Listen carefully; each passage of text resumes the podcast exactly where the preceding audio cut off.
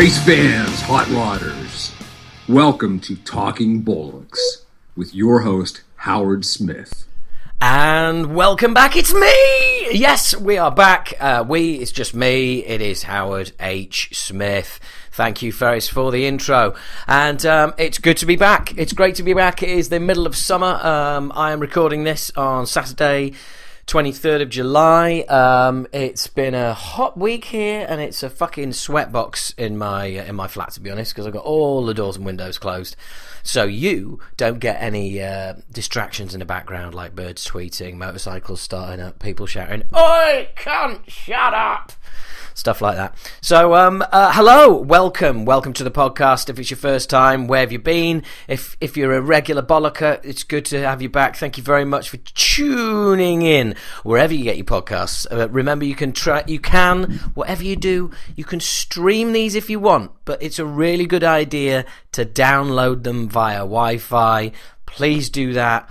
If you've got a limited amount of data, you're just going to cane it. Just download the fuckers, okay? Get yourself a decent podcast app, however you consume these, um, and uh, you should be able to find us. You can also subscribe via iTunes, which is owned by the Apple cunts, as we all know. Uh, Shite Tunes. Um, so yeah, um, uh, that's all that. That's all that bullshit. And let's do it. I've got to do it. Oh, I can't not do it. It's your host Howard H. Smith. F- uh, uh, former and current uh, vocalist with UK thrash band Acid Rain. We can be found on Facebook, Acid Rain Thrash, um, on uh, Twitter at Acid Rain UKAC, um, on Instagram Acid Rain UKAC, uh, just everywhere. And then, of course, you can also find me at Talking Bollocks, at Talking Bollocks with a Z on the end instead of an S, um, on Twitter, where all the fun happens. There's quite a lot. We, uh, we hang out, a bit of a bit of um, bit of a banter with the guys from the Metal Sucks podcast. So um, come find us on Twitter, on Facebook as well. And obviously, here you are. I'm also um, a stand up comedian. I perform the character Keith Platt, professional Yorkshireman. Um, website keithplatt.co.uk, and also um, on Twitter at Keith Platt. Um, on Facebook, it's Keith Platt. You know, so um, that's the stand up. I'm do- I also do stand up as myself, which I shall be doing tonight. And I was going to say where and when, but fucking pointless, seeing as how this is coming out next week. So by the time you hear this, I will have done the gig. In fact, by the time I've probably even uploaded this, I'll have done the gig. Um, so anyway, um, welcome, welcome one, welcome all. We've got a cracking um, episode coming up. Uh, obviously, this is just starting. I don't know how long the episode's going to be, but I would have thought we'll probably be back to nearer the three-hour mark. There's a song coming at the end, quite mainstream. So uh, there you go. Um, and uh, yeah, we've got a really cool um, podcast coming up. So as always, it is time for the news. What has been happening in the world of metal? Um, well, of course, since we last spoke, um, Download Festival has been, and um, a couple of thoughts on that. Um, I was watching the highlights on Sky Arts. Um, and it amazes me. They they do it every year. They must have been doing it about four or five years now, and they manage to consistently broadcast all the bands you couldn't give a shit about. Um, so, for instance, interviews and performance finish, f- uh, finish, performance footage of Don Broco. Anyone? Don Broco, D O N, yeah, first name. Broco, B R uh, B R O C O. Okay, this is a band, apparently, right?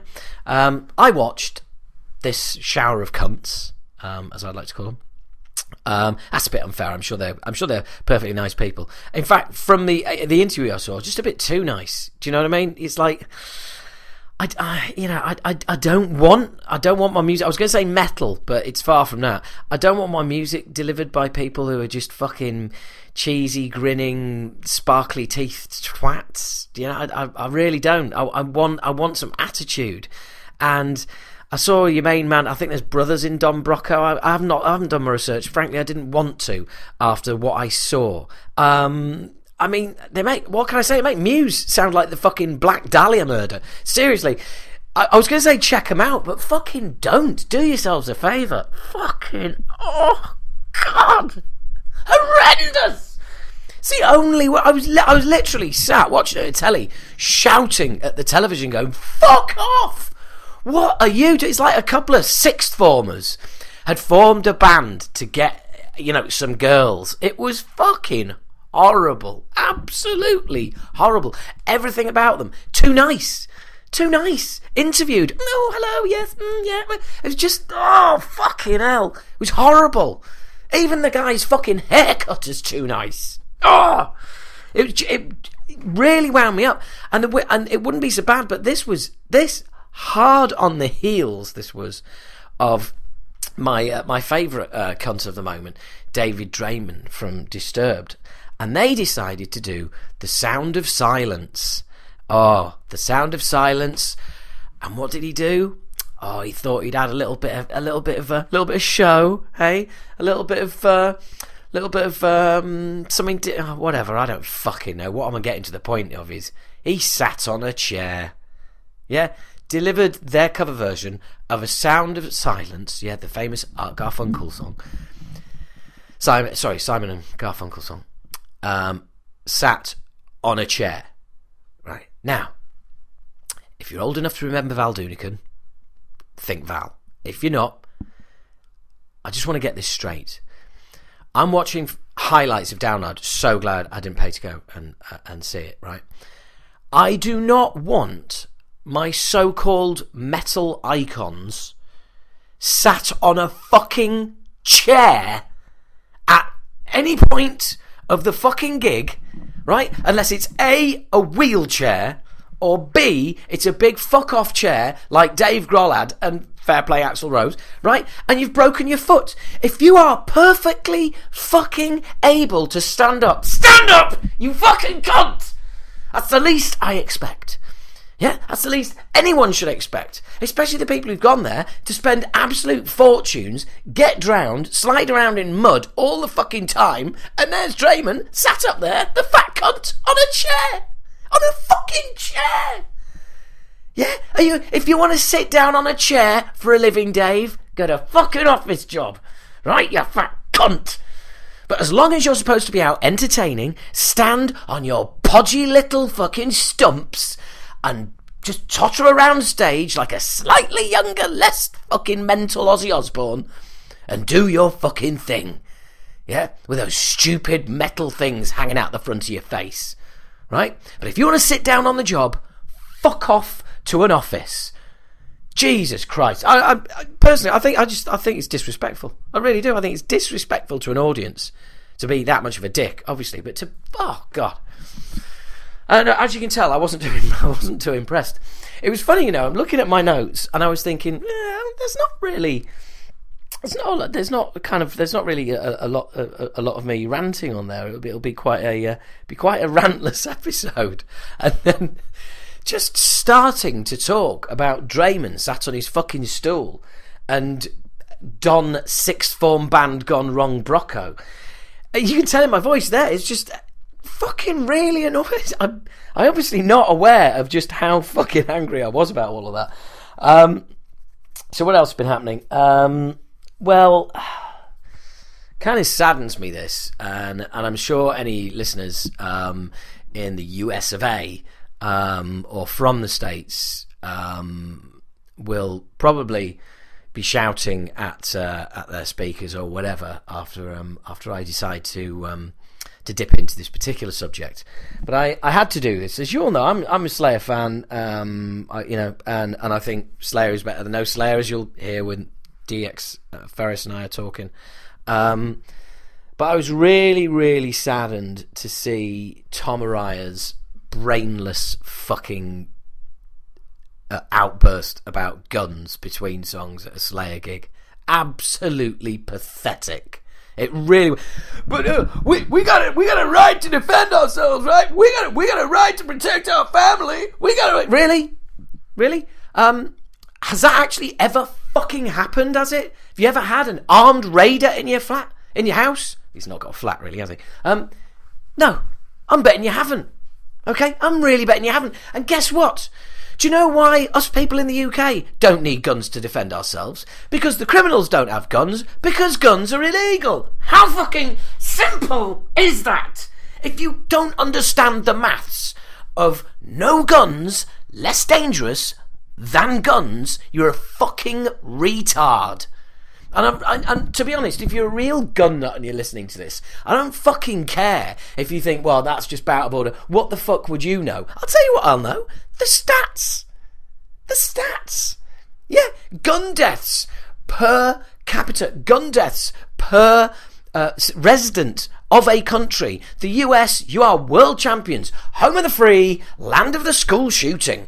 Because that's something else that you should be proud of. You are the only country that suffers from mass shootings in schools. It's a US phenomenon. USA! USA! Number one! Number one! Yeah, absolutely. Number one with the bullets. Absolutely. And it, and this is not an anti-American thing. Uh, it, really isn't. It's an anti-fucking particular type of gun-owning dickhead thing. But also, I'm sick of that chant. USA, USA, number one. Number. Can we just make one thing very clear? Okay. Being a country is not a competition, and you are the only people who think it is. Yeah. So, for instance, you don't hear like you don't you you you don't hear like I, I don't know, you know, people going, yeah, fucking hell, England, England, number three, number three. It's just it's bollocks. But getting back to the gun thing, it's how a so-called civilized society, because I'm afraid the ownership of guns and the amount of gun deaths in the USA pretty much means that it's an uncivilized country. Um, it's phenomenal. Constant accidental deaths. Uh, in um, uh, I read a story the other day. Um, son acc- accidentally shoots dad. Dad accidentally kills his son. Um, school shootings.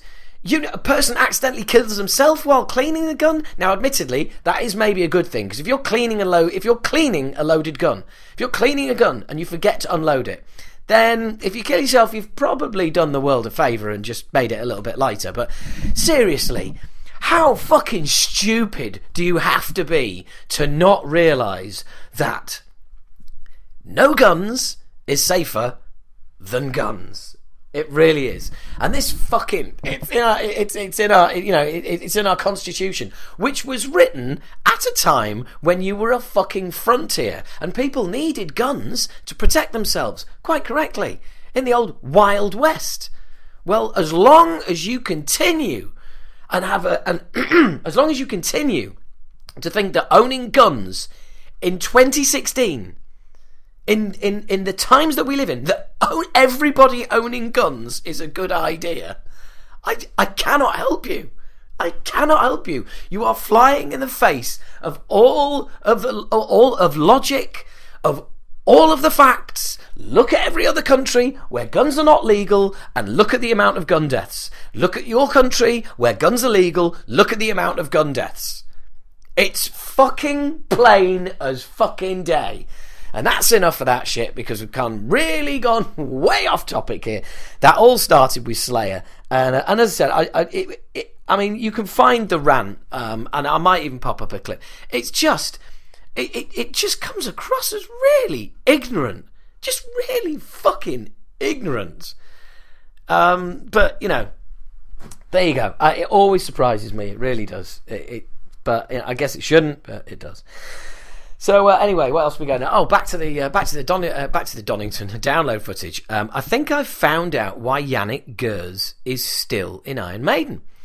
Um, because obviously when they play live, his guitar is turned down way, you know, well, let's hope so, way, way down um, under Dave Murray and Adrian Smith, as it fucking should be.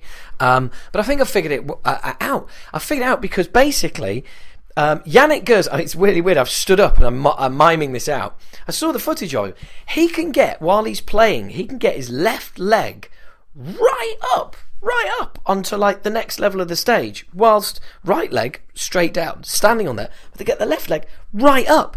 And um, and when he thought, I thought, fucking hell, that's impressive. And I thought, wow, finally I've realised what Janick Gers brings to Iron Maiden. The ability to have a guitarist who can get one leg really high up because I fail to fucking see what else the guy's bringing to the table apart from. Uh, well, no, actually, no, no. Apart from nothing, that's it. that's that's all I can think of. Just just the left leg, right. He, he does like he does like getting his leg over. I have to say, he does like getting his leg over. Um, So, uh, so what else has been going on in, and not just the world of metal either, folks. The world of music. There was a very interesting um, piece um, that I read, and I, I mean, I think it's bullshit. But basically, Apple say that they are working um, on technology that would prevent phones taking pictures or video of bands. Right, so basically, and, and there was a little bit of a, descri- a little bit of description of the technology. Now, let me make this really fucking clear. It's a PR stunt. There's absolutely no way that is ever going to happen. And even if it did, they, there would be a disable feature. For a start, okay, check this out. Um, if you've got some kids, as a good friend of mine has, right, okay, there's more to this. I've got a lot of friends who've got kids. Um, but a good friend of mine got kids. He, uh, his, his kids are in a band. He wants to uh, make a video of them, and he can't. He can't capture this beautiful moment because uh, on his iPhone, well, he's not a cunt, so he doesn't have an iPhone, but let's say he did, right? Um, yeah, he wouldn't be able to, would he? Because of that technology. So, uh, simple as this, it's not going to happen. What it is, is Apple trying to get some PR about, oh, you know, people keep, there's a, the real gathering momentum of, of, of, fuckheads just getting their phones out all the time and watching gigs through phones. And they've picked up on how unpopular that is. And rather than yeah, I mean, obviously, you know, they're they're at the heart of the blame for this. So what they've tried to do is go, oh yeah, you know, that's it's it, yeah, we we really recommend that people don't, and oh yeah, we're going to work on this technology. I bet I will bet you any money you like that we will never, ever, ever hear of that technology again. And so we certainly won't see it because it's absolute bullshit. All it is is a PR stunt by those cunts at Apple.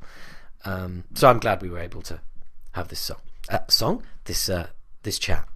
And what else? Um, just looking at my notes, Mister Prepared. Um, yeah, something else I want to get on, um, uh, get get onto in a bit. Um, yeah, that Apple Tech is just fucking bollocks, isn't it? Um, yeah, well, I, uh, this this saddens me a bit as well um, because I'm I'm actually I'm actually a bit of a fan of um, uh, Bring Me the Horizon.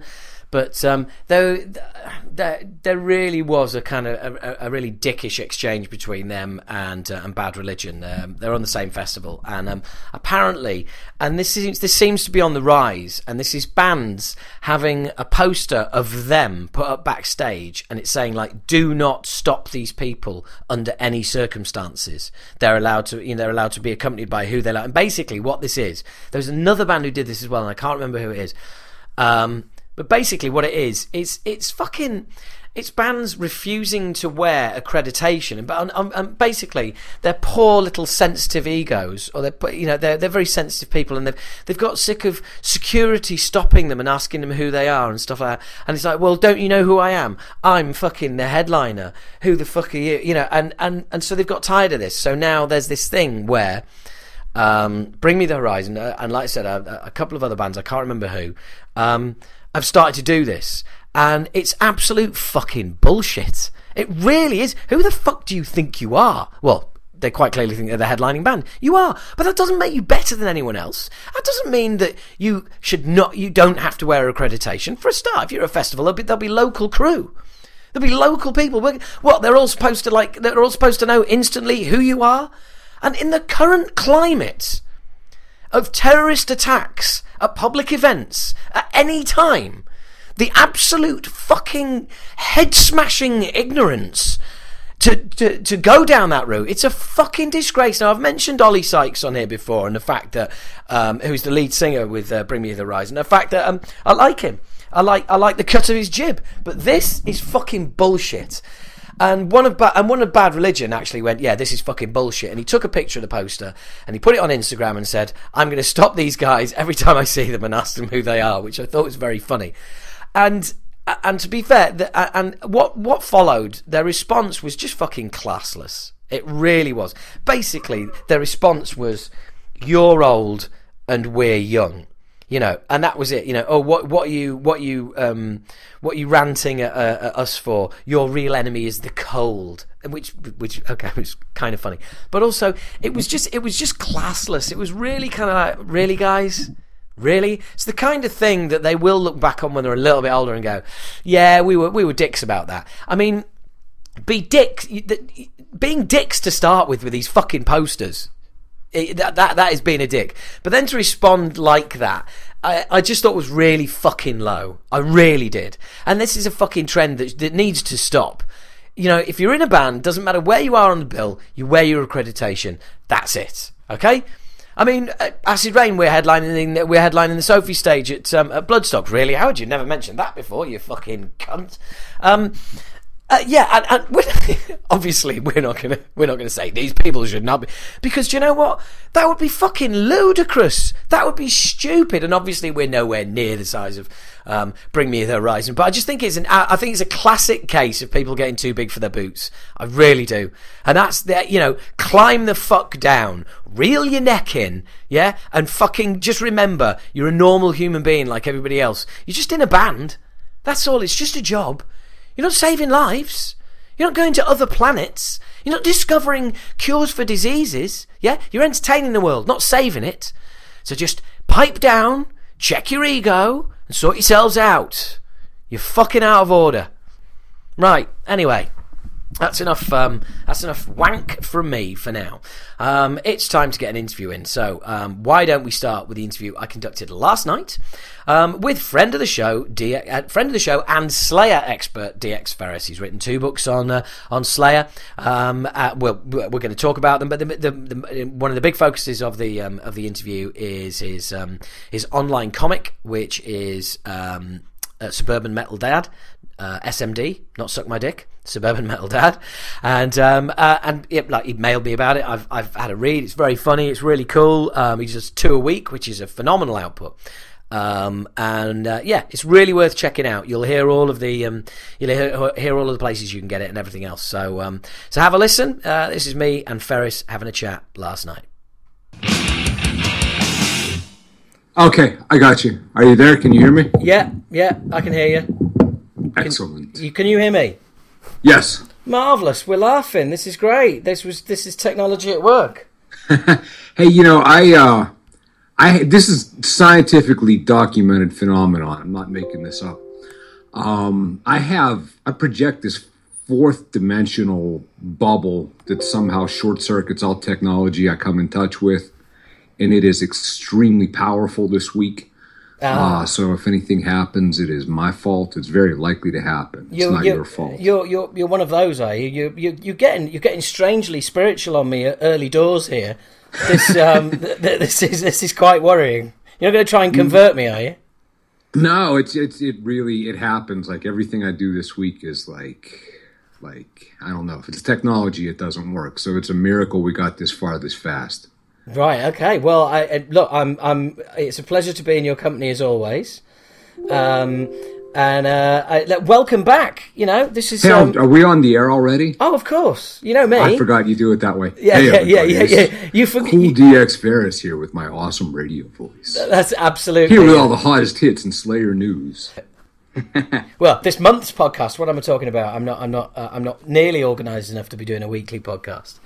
Why you got things to do? You well, and haven't haven't we all? Haven't we all? And um, and funnily enough, you know, you said right at the top there, all things Slayer. Um, it's that's that is a, that's a good place to start because since last time we spoke, the uh, the first Hannemanless Slayer albums come out, and um, you were you were poached by my uh, my podcasting rivals and friends, um, uh, Chuck and Godless, for the Metal Sucks podcast. Good guys, good show. Uh, yeah, good, good guys, good show. Couldn't agree with you more. Not as good as this one, but you know, they. Uh... Well, you got to start somewhere. well, as, as, my work shows. No, look, their, their dedication is is is marvelous. The fact that it's a weekly podcast, and that, you know, and some of the guests they got on are just really stellar. Um, Doing that shit is no joke, you know. Yeah, absolutely. But I mean, you you get yours out, you get yours done. You know, that's my my entire approach, aesthetic. Uh, to life. Uh, that's that's my key. I'd rather uh, I want something that is done and exists instead of sitting around and going, you know, it could be perfect, but then we'd have to do this and we'd have to do that and we'd have to do this and well, the diff- the difference is ultimately anyone can have a good idea. That's why you can't copyright an idea. You actually have to get off your ass and turn that idea into an action before it's worth anything. Yeah. So, you know, that's But why I mean, you produce. You know, you don't do it every week, but the show comes out. the the show does come out eventually. You know, I I uh, I squeeze it out eventually, like a like a, a monthly metal log. It um it it, it, it appears, and it, and you know things things have You been drop going. a monthly metal log. yeah, I, I, yeah, exactly. Yeah, yeah, yeah. It's um, so anyway. Look, we uh, yeah, Slayer, um, uh, Repentless. Uh, thoughts, please. You know, at, at the time, I was not excited before it, but having listened to it a few times on that podcast that we mentioned, which is an excellent podcast, if you don't know what he's talking about. Oh, when they do. the last Slayer album or the most recent Slayer album came out, what the guys at the Metal Sucks podcast did was they had the very good idea to have not just one, not just two, but a bunch of different metal people uh, review it. High profile people like Ian Christe, uh, Joel McIver, the eminent metal writer. You know, Yeah. all kinds of people with Slayer cred. Uh, was was Albert from uh, Decibel? Was he part of that? All, all I remember is that um, basically it rest like it, it just read like a list of guests I'd already had that they, that, you know that they nicked off me. But you know, it's, it's all good. You're, you're all allowed to um, you know you're all allowed to whore yourselves out to whatever podcast you like. That's not a problem. Pioneers who got scalped. It's a yeah. metaphor we use here in America. Right. Okay. But they had a bunch of different people weigh in on the Slayer album. So uh, if you like Slayer and if you're curious, uh, you know what the critical consensus was, that was a really interesting early look at it. My takeaway from it was that I liked it, and I said at the time I thought it was the best of the non-great Slayer records. Yeah. And what I mean by that is that it was maybe the best, you know, not great, you know, we're not talking South of Heaven, Seasons in the Abyss, Hell Awaits, Reign in Blood, but out of the kind of second or third tier of Slayer albums that are sort of there, Yeah. that was maybe the best one. It was respectable. I've since, and I say this in the podcast, you know, I mean, without getting too far off base, I started writing about music and being a critic because I decided that I could do the job if I had the opportunity. I decided I could do the job just as badly as the professionals. Yeah. And what I my point here is that you know I always used to listen to reviews of you know albums, whatever CDs, and I think, what the fuck are these people thinking? This is ridiculous. Yeah. Uh, because critics get a new album and they get excited and they're like, "Oh my god, it's so awesome!" Well, you've had it for two days. How how much can you really digest it? How much can you process it? Absolutely. You have it yeah. Yeah. everybody. Yeah. So you have the new Slayer record before anybody else does, and you are excited. So that kind of infects your thinking and how you write about it. Yeah. You know, and that happens to me. That happens to everybody. So I was excited at the time, but I said this on the podcast. I said, This is my initial impression. I think it's the best of the non great Slayer albums. I've since revised that a little bit. I'll stand by that. I think it's competitive. I think ultimately, God Hates Us All is Now- a more interesting record. Now I didn't you- yeah. like that record for a long time. Oh, now you see, now you're talking because it's funny. It's it's we're on the same wavelength here because I've been sat here for the last few minutes since you first started talking about Repentless, wanting to bring up God Hates Us All, which I would say is the best of the non-great Slayer records. You're correct. Thank you very much. What do I win? That's why I'm here, because you're right. you're right. but but what do I win though? You win. Um, Your respect and you a admiration? hug. Oh, a hug. Oh, a, a, a um. Send you a free electronic copy of the book. I think I already have one. Uh, you're you're also eligible for um, DAP and props. Oh right, okay. Well, I'm I'm. Uh, if only I knew what they were, then I would. Um, you know, I, I'd be up for that. Uh, soul clap. Uh, what do you call it in England? Giving five. Oh right. Oh that high five. Yes, high five. High five, brother. And one favor to be determined. I will owe you one. If somebody Okay. offers you money or a favor, Howard, take Yeah. the favor. Oh yeah, uh, definitely, definitely. I've I've seen The Godfather. I'll take the favor. so so you rank them like that. You Yeah, rank, yeah, no, uh, God yeah. hates number one, not number one, but number one of the third or second or fourth tier, whatever. Yeah, yeah, yeah. God hates us all is the first of the of the second tier, in my opinion. I mean, I, I, I do think it's a very, very good, very strong um, album. Um, and uh, yeah, I mean, uh, you know, Payback for me is a bit of a is a bit of a Slayer classic. Um, and I also think that um, the the the first Bostaph era has has had a bit of a kicking from none other than our friend Dave Lombardo, who's kind of really not made any effort to learn any of that stuff because he felt that um, he felt the boss Bostaph was too busy and basically, I mean, let's face it, they're they're, they're vastly different drummers.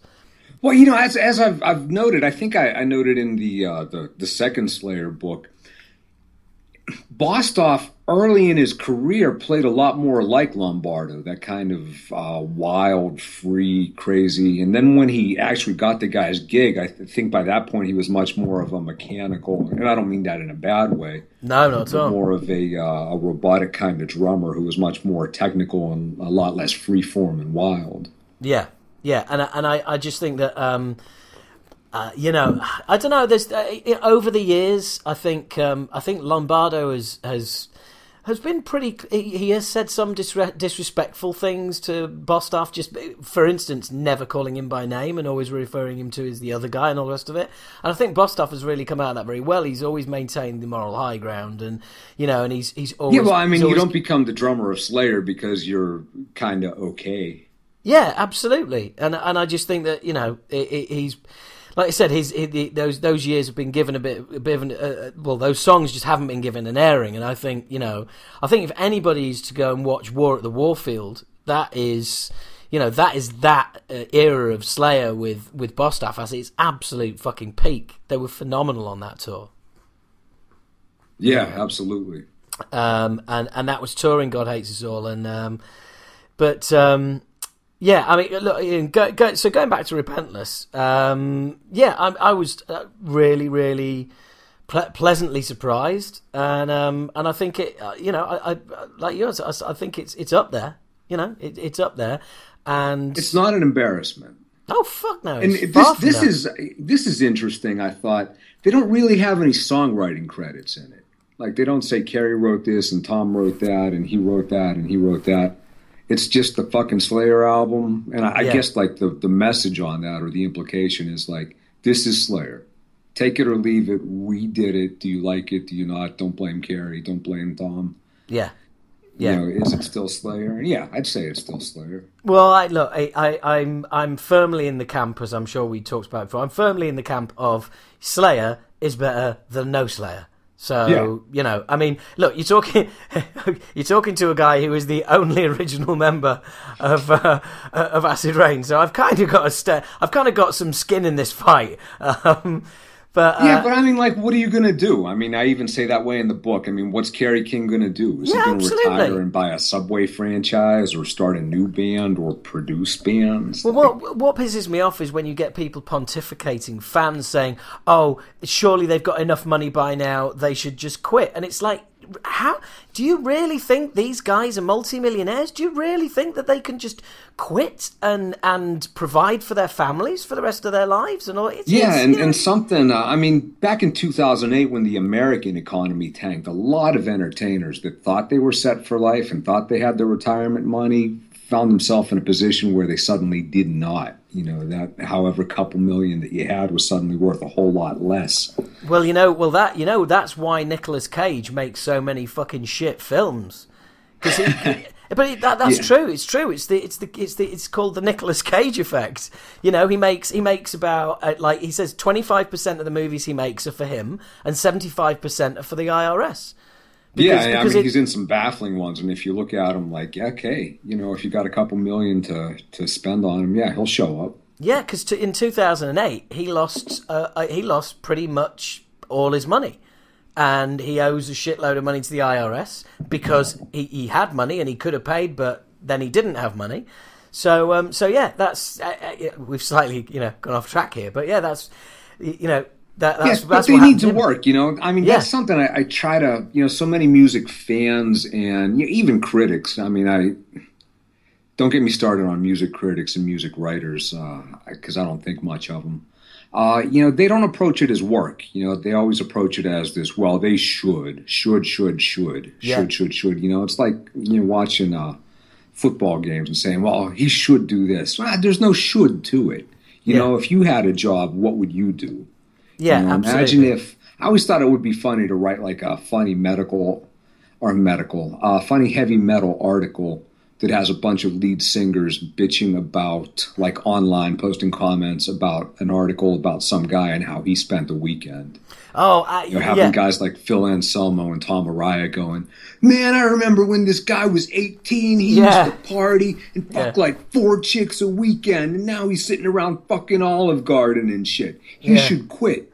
Yeah, no, do you know what? I I was uh, I was involved with a, a, a writing team, a comedy writing team, and we wrote a whole sketch for a um, uh, a, a TV show, which was basically it, it, it was people it was basically people watching sport and criticizing like, oh look at Rooney, look at him, he's you know he's he's he's clearly unfit. Look, he's put on a few pounds, and they're sat there like reaching in for another handful of corn chips and going to the fridge for another beer and and just you know the obviously the, the, the irony of it all. And it and it is I, I mean it winds me up when people say like oh they should do this and they should do it's like fuck you. It's their band not yours. They can do what the fuck they like. Yeah, I mean, there's no there's no should in- in life. You're gonna do what you're gonna do, and you're gonna choose from what your immediate options are, and you're gonna do that. yeah. Yeah absolutely absolutely And you know, if if I'm Dave Lombardo, maybe I'm gonna do what Dave Lombardo did. I like to think not, but uh, Yeah, you know, if yeah. I'm Kerry King, I'm gonna do what Kerry does. I'm gonna if I'm Jeff, I'm gonna do what Jeff does. You know. Well, well, yeah. Let's hope you don't do what Jeff does. You know, um, but um, well, look, this this brings us neatly on to um, uh, the the the subject of SMD, which, um, in case you're listening, does is is not um, an acronym for suck my dick. Um, it, it is. Oh, in I never fact- thought of that. Really? You mean you've never you've never heard the 1989 Pete Steele Carnivore album called Retaliation, of which there is a song on there called SMD, and the chorus is "Suck my dick." I've never made that connection. Oh my god, no. Well, well, I, I am here if nothing else to drag. You heard it here first. Pete Yeah. stole or Pete Steele stole my shit. Yeah, yeah, from the grave.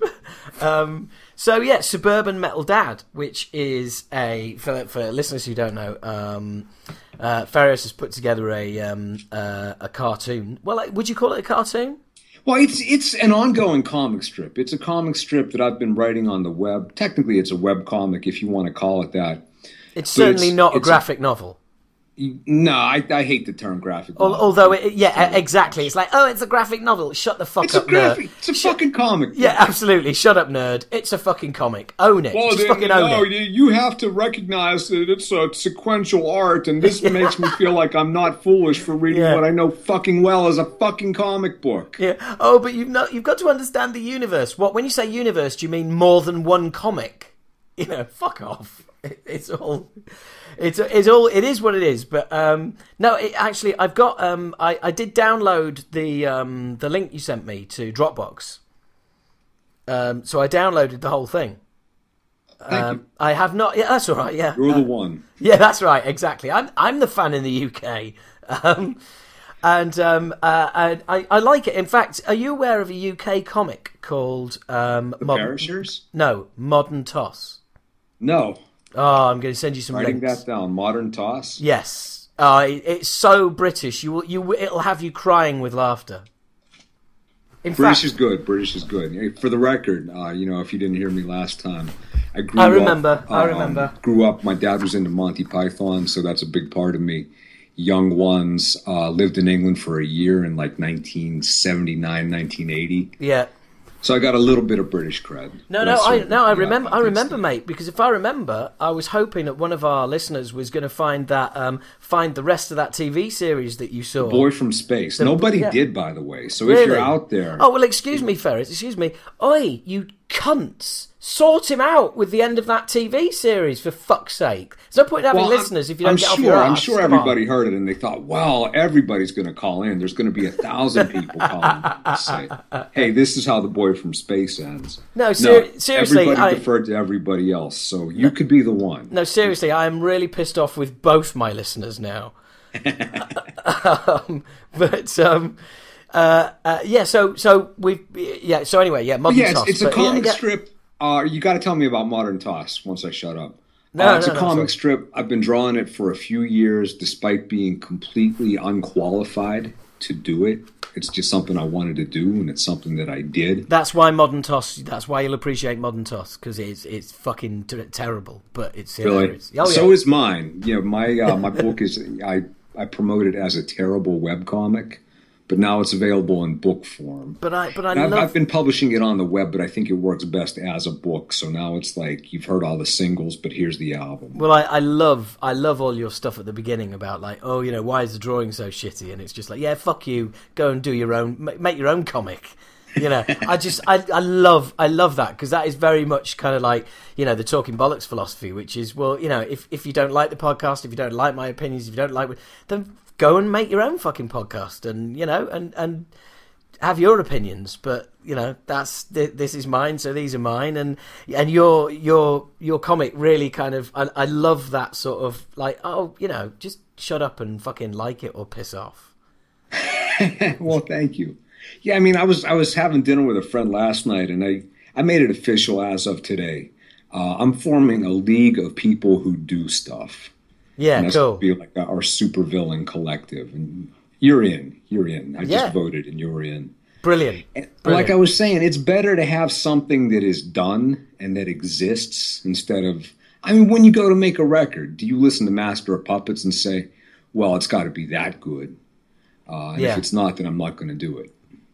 Yeah, yeah. I mean, you got to try, but at a certain point, you got to let go of the fucking thing and stop thinking it and rethinking it. And I, I think that what a lot of people that want to be creative do is they sit and think, oh, it would have to be perfect, or oh, it wouldn't come out right, or oh, I would do it, but okay, and now you don't have anything. You know, my my comic strip is shitty, but it exists. The book is maybe shitty looking, but it exists. You can buy it.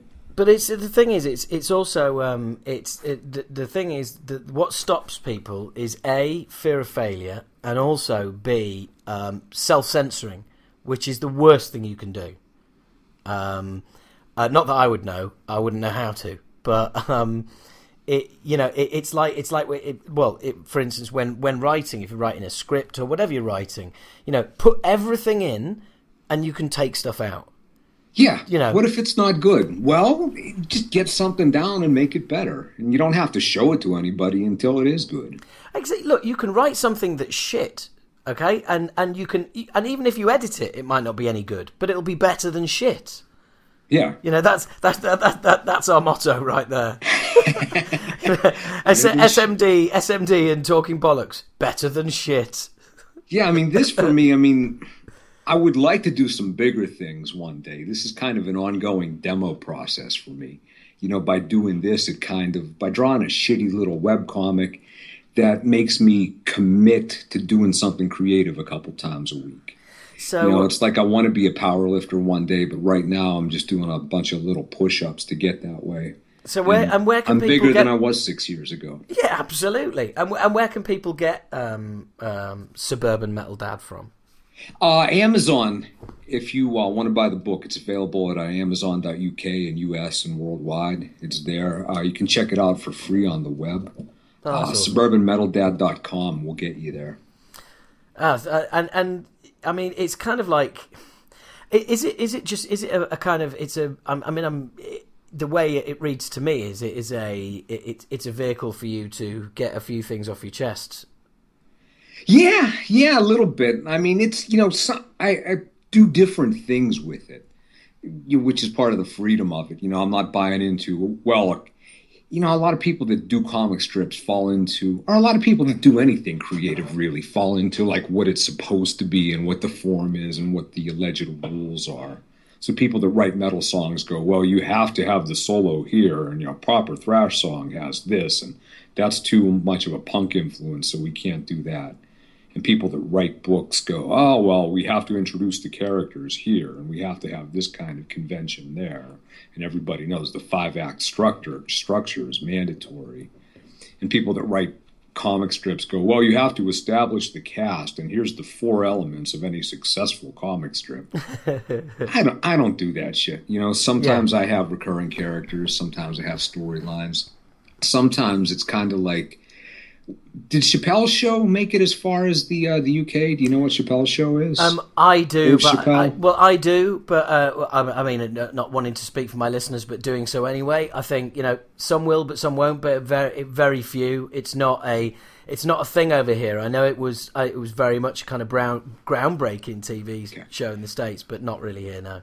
Yeah, in in America, there's a show called Chappelle's Show that is is I mean it's very much an American sensibility. I don't know how it translates. I guess it has not. But in America, this particular show was you, rightfully regarded as one of the iconic, groundbreaking comic shows of all time. And the reason that I mentioned that is that the creator's approach for that was almost to look into the creator's notebook to get back to the point of what you were asking about. So sometimes it could be one kind of thing, sometimes it would be another, sometimes skits, sometimes recurring characters, sometimes random bullshit.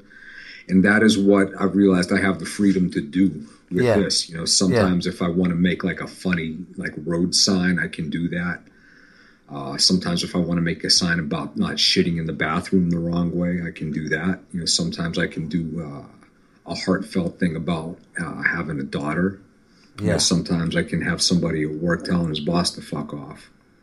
But if you're not playing, my my whole point is that if you're not playing by these imaginary rules, you can create. Yeah, can absolutely. Anything you want. Yeah, well, I, I mean, look, you know, I, I don't think, I think whatever you're creating, whether it's music, poetry, movies, cartoons, podcasts, whatever, um, yeah, no, no, well, you know, I mean, I, again, I'm, I hate to keep bringing it back to this podcast, but this is, you know, the, the whole point of my kind of ragtag, very unedited approach is that that's that's the way that I can only think of it as. I mean, it's part lazy.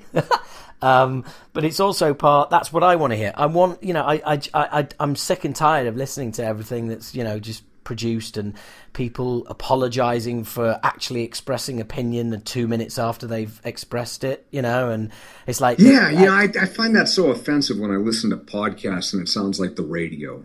Like yeah, absolutely. to listen yeah. to radio. Yeah, absolutely. And I mean, I listen to radio, and here you are with this freedom where you can do anything you want. And somebody told you that you need to have a bumper at this, the start and reintroduce and remind the listener who the, the guest is like you're doing a two hour interview. We know who the guest is, or we yeah. don't. Yeah, and you have I, to stop. You don't have to stop at moment thirty seven of hour two and say, "Hey, you're talking to Howard Smith here." Yeah, exactly. DX Ferris, author uh, of Suburban Metal Dad. And and you don't you know you don't need to you don't need to censor yourself. You don't need to warn people about explicit content and all the rest of it. I mean, I, you know, I've, I've I've always said that ultimately um, I'm going to do what I like with this. And and if people get offended, it's like, well, fucking sue me, sue me for all the money I don't have. You know? Yeah. Fuck off. It's not There's for no... you. You don't have to like it. I mean, yeah. that's. I don't know how prevalent that uh, that mentality is in England right now, but in America, there's this. It seems like it's taken root everywhere. The idea that everything has to be for everybody oh, and everything has yeah. to be for your liking. Well, you, and if you don't yeah. like it, well, you'll watch it and watch six hours of it and spend twelve hours complaining about it. Well, you've just, you've like just, if you don't yeah. like the show, maybe don't watch a twenty-six hour long episode season of it. We've maybe just, go find something else. You've absolutely hit the nail on the head. When when you started talking there, I was thinking, yeah, everything has to be for everyone, and that, and that's a that's a problem that we're getting with movies as well, with everything screen tested to death, and because of the influence of um, uh, of downloading and streaming, um, movies ne- now need to, you know, we're they're desperately trying to recoup on everything. Yeah. And, um, oh, we can't have a bad guy that seems like people don't like him. Like he's the bad guy. That's the whole point. Yeah, you know, we're so obsessed with the idea of making stuff that theoretically everybody will like. We make stuff that in fact nobody likes. Yeah, you know, and I think I think when you're making art, and I don't know if I'm an artist, I wouldn't consider myself one. I'm certainly not very good at it, regardless. But I think when you're making something, the best thing you can do is give people something to react to. You know, yes. I mean, if you look at self published books, they all have this kind of pseudo professional look to the cover art. And, you know, everything is informed by what you think you're supposed to be doing. So it's just professional enough to be bland and boring. Like, Yeah. That's not what people want. You know, give people something to react to or disagree with, or at least go, ah, that's different. Yeah, yeah. no- That's what I think. No, absolutely, absolutely, and um, And know, say what you will about your podcast. I'm a fan. I don't have any complaints about it. But if people don't like it, you know, at least it's it doesn't sound like some shitty radio show. Yeah, absolutely, and I, I just think I, I also think there's a um, I think like I said, I just think there's there's there's a there's a lack of um, people actually g- giving a fucking opinion and and not apologizing for it. I mean, uh, you know, like every fucking every day of every week on Blabbermouth or Metal Injection or whatever metal website you look at, and it's not just metal; is everywhere. But you see somebody make you see somebody make a statement, and then there's fallout from that statement, and then they apologize, and it's like, well, hang on, hang on, you either fucking meant it or you didn't. And if you're apologizing for offending people, well, you shouldn't be apologizing for that because if Yeah, you still believe, need if to you know, realize that everything is just somebody's opinion. It doesn't matter who they are. Like everything said by anybody is just some opinion. Well, and yeah, abso- of the matter Well, that absolutely. everybody is equally full of shit. Well, the thing is, ultimately, you know, if somebody has a if somebody has a problem with anything that uh, that I say, then I well, not that not that I you know, I not that I would ever meet re, meet the pages of any anything in, um, remotely professional or important, but ultimately. I will stand by whatever I've said. I will stand by whatever opinion it is or whatever it is, because ultimately, um, you have the right to be offended. That's the end of it. I'm not apologizing. Fuck that. But but you know you're offended. Well, you're offended. That's your right. Yeah. Good for you. That that is your fucking right. Because as as a, as a comedian, I'm always hearing about people say like, oh, you know, do you do offensive material? And said, look, it I is. It, well, no, it's impossible to write offensive material because you can only take a friend. You can only take offense. So I, it's impossible for me to write offensive material because I don't know what each individual in the audience is going to find offensive. You can only take offense. So you know, it, it's it's ultimately if you try and censor yourself and dilute whatever it is you're trying to say for fear of offending people, you're still going to offend people. So Yeah. fuck it. Why bother? Yeah, I mean, you could do a corporate gig and say something about the wrong kind of photocopier brand. Who here uses Canon copiers? I didn't like what you said about Canon copiers. You know, in my experience, they're very reliable hardware, and I think you should apologize. Yeah, absolutely. I mean, it, uh, look, uh, off. How about that? ultimately, it, you know, uh, people will always will always be able to find an angle if they're going to get get upset by something. Then you know, fucking let them. Like I said, you know, it's really not something that keeps me awake at night. But I, but it's it, and and that's what appeals about um, suburban metal dad as well, is because it's. Um, uh, it, it's quite clearly like straight from from brain to page. There's you know, you, you you get it down. Ah, thank you. I try. I don't know about the brain part, but it comes from somewhere. Well, it's funny you should say that because when I, uh, I I've, I've got a I've got a huge um, uh, I've got a huge book here called A Decade of Modern Toss. It's um and, Really? uh, yeah and, So there's there's books. I'm definitely going to check that. oh there, there's only one book and it's and it's ten it's ten pages. Um, I mean, it, for, for instance, let me I'll, I'll- I'll read you the foreword. This is the foreword um, for for ten years book, and it says. Uh, so you're a Ford, yeah? Big piece of thoughtful writing up the front of the book, trying to work out the cultural significance of some shit someone stuck together, taking it all in, then making some fucking sense out of it before they email it off to the printer. Normally just pl- pl- flick past it, don't you? Unless you wrote it or it's about you. This one looks all right though. Got massive words. You still reading it? Don't worry, I think that's it. See you around. Oh, I love it. I'm on the Amazon page right now. yeah, I'm definitely buying this shit. Oh, oh there's yeah. a coloring book. Yeah, and, Oh, and, I've got to steal that. and, and it's great. If I just- steal that and he sues me, I'm going to need you to go back and remove this part of the podcast. Well, well, look, look, the the um the I think on page two, this is what made me think of it for you. It just says, "How come you can't draw?" Answer: We draw in real time to the words that come out of our mouths. Try it. It's not as easy as it sounds. Oh, I love. They're my new favorite cartoonists. I haven't Yeah. even read a strip yet. I like these guys. Yeah, well, I know it's it's it's cool, man. It's cool. But um, so you, Modern Toss Mindless Violence Coloring Book. I like these dudes. yeah, it it's it is really cool. Honestly, come Christmas time, everyone gets modern toss um, Christmas cards from me. Um, if you can get birthday cards or anything like that, it's um, it's it's just brilliant. It really is. It really is. But um, He draws better than I do, in case you're curious. Um, my stuff is slightly worse than his. No, it's significantly worse. But so I'm working on it. So other, so other than um, Suburban Metal Dad, is is that your main project? Because I know we talked off air. I hope I'm not giving any uh, secrets away here, but we talked off air um, after our last chat about you, you. You were thinking of getting a podcast together, and um, uh, did Suburban Metal Dad just kind of just sort of take over from that? No, that was uh, the the book came together kind of quickly. Like right now, uh, Suburban Metal Dad was what I'm referring to as Secret Evil Plan number five of six. So right now, I'm working on uh, five other Secret Evil Plan projects. I can't discuss any of those. Um, Right. one, I, they're hard to keep straight. I'm going to do a podcast when I get a minute. Um, Yeah. It's not going to be the one that I talk to you about, but I'm going to do this other one first and get it out of the way. What I'm hoping to do between now and the end of the year is to do um, my second Slayer book, the book that is a full biography. Oh, awesome. I'm going to do that as a podcast for reasons kind of like what we're talking about here. Um, Hang on, hang on. Check. Oh, oh, sorry. Right. So this your second book.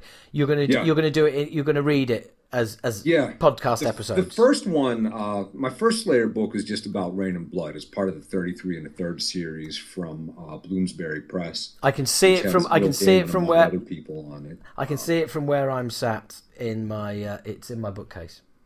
Yeah, so that book is just about the making of the Reign in Blood album, and that one is uh, available as an audio book, and I get the royalties, um, and I don't get a lot of them. It doesn't sell too well. So I was thinking about doing my full-length Slayer biography as a uh, as an audiobook, but I know how much work goes into that, and if I'm selling it, you would expect a certain level of professionalism, I think.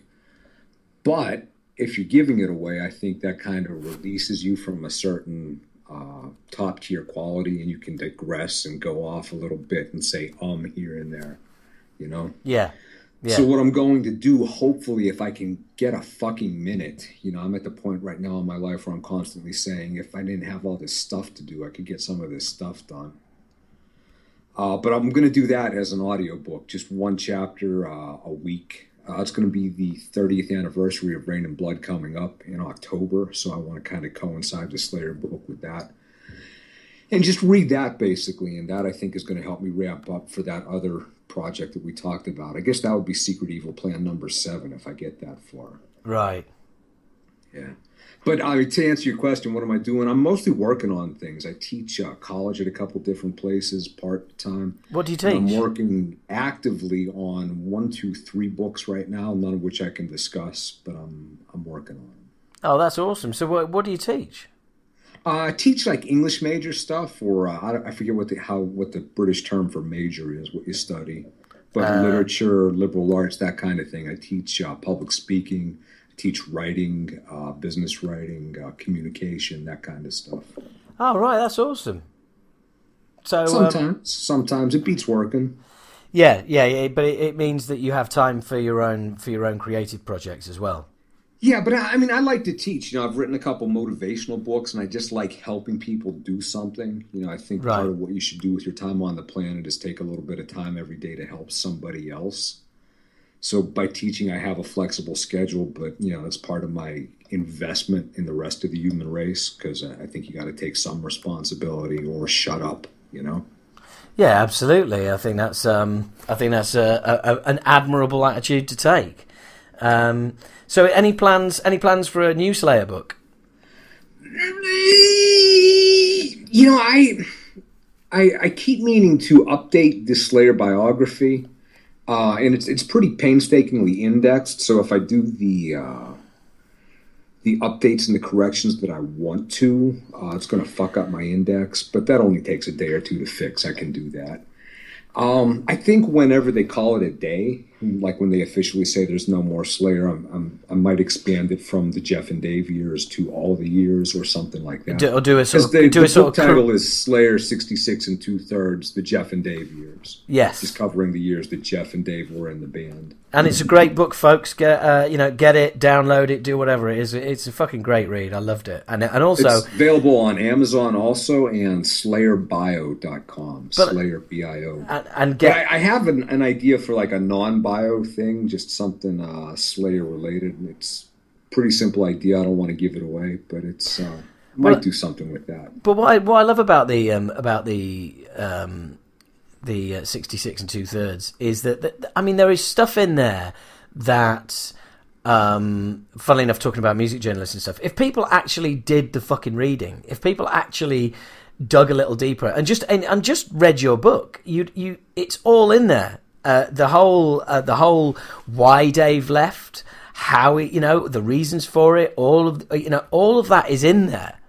And yet when you look at the way it was covered in the media it was it, it's it's just never mentioned. And and I still think that Tom and Kerry deserve a lot of credit for not because they could have basically absolutely completely trashed him and said right look this is why he fucking did it you've only got to look at X or Y or read these transcripts of what was said in court yada yada you know. They really could but they you know they they, as as Kerry King just says, he took some really bad advice, and um, I, you know, I, like I said, I just think if you know, you've only got to look at your book and the and the research that you put in put into it to see that, yeah, maybe the the journalism that we get from music journalists It's just it's not real journalism. It's not journalism. Yeah. not- you know, here's here's the metaphor that I use for what has become music writing. I won't even call it journalism. Music writing in this day and age. You know what the Human Centipede is? You've seen Yes, those movies. I have you know indeed. They are.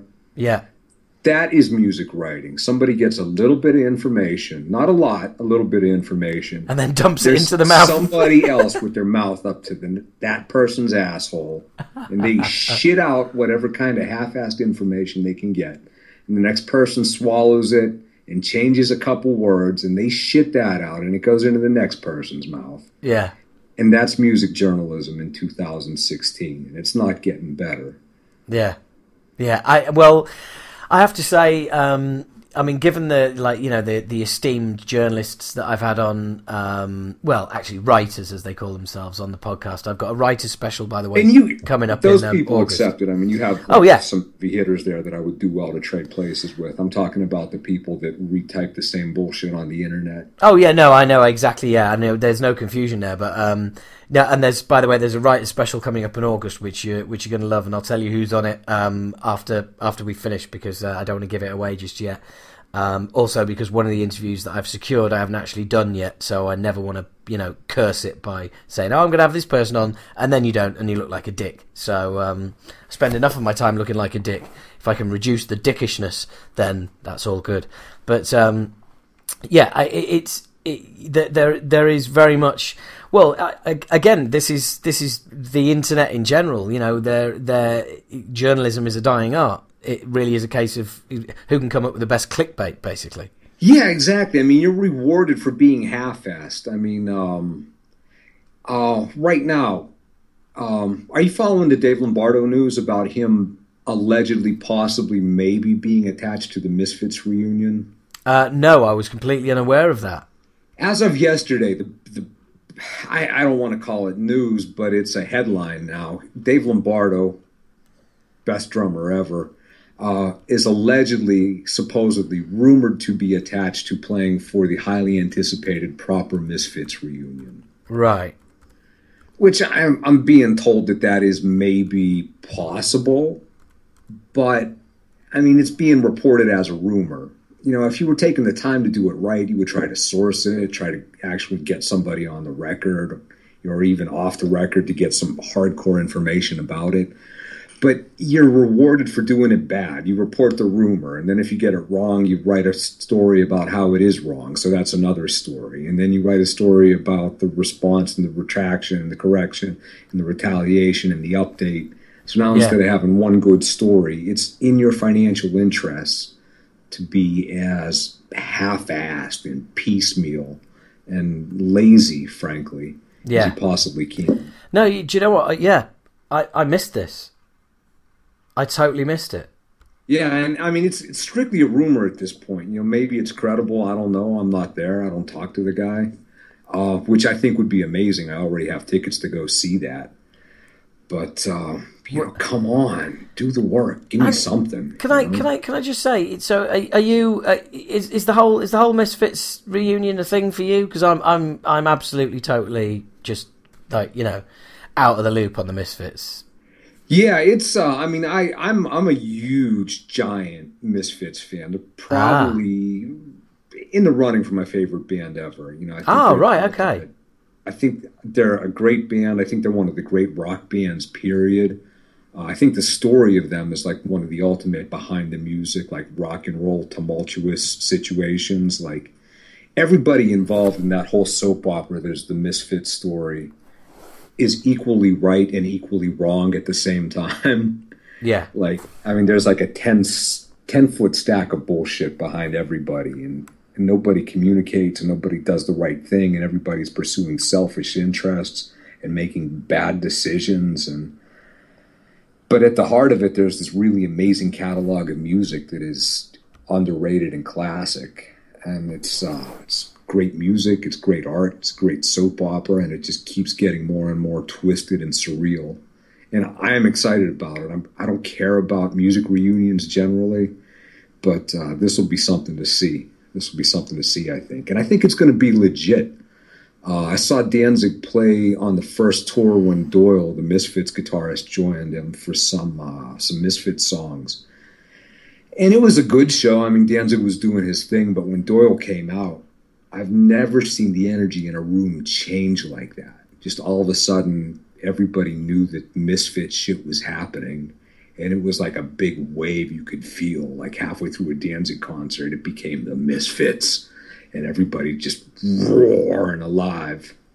yeah. So I have tickets to see the second time that the proper Misfits reunion with Danzig is going to happen. And it's, uh, even if it's terrible, I think the energy in the room alone is going to make it worth the money.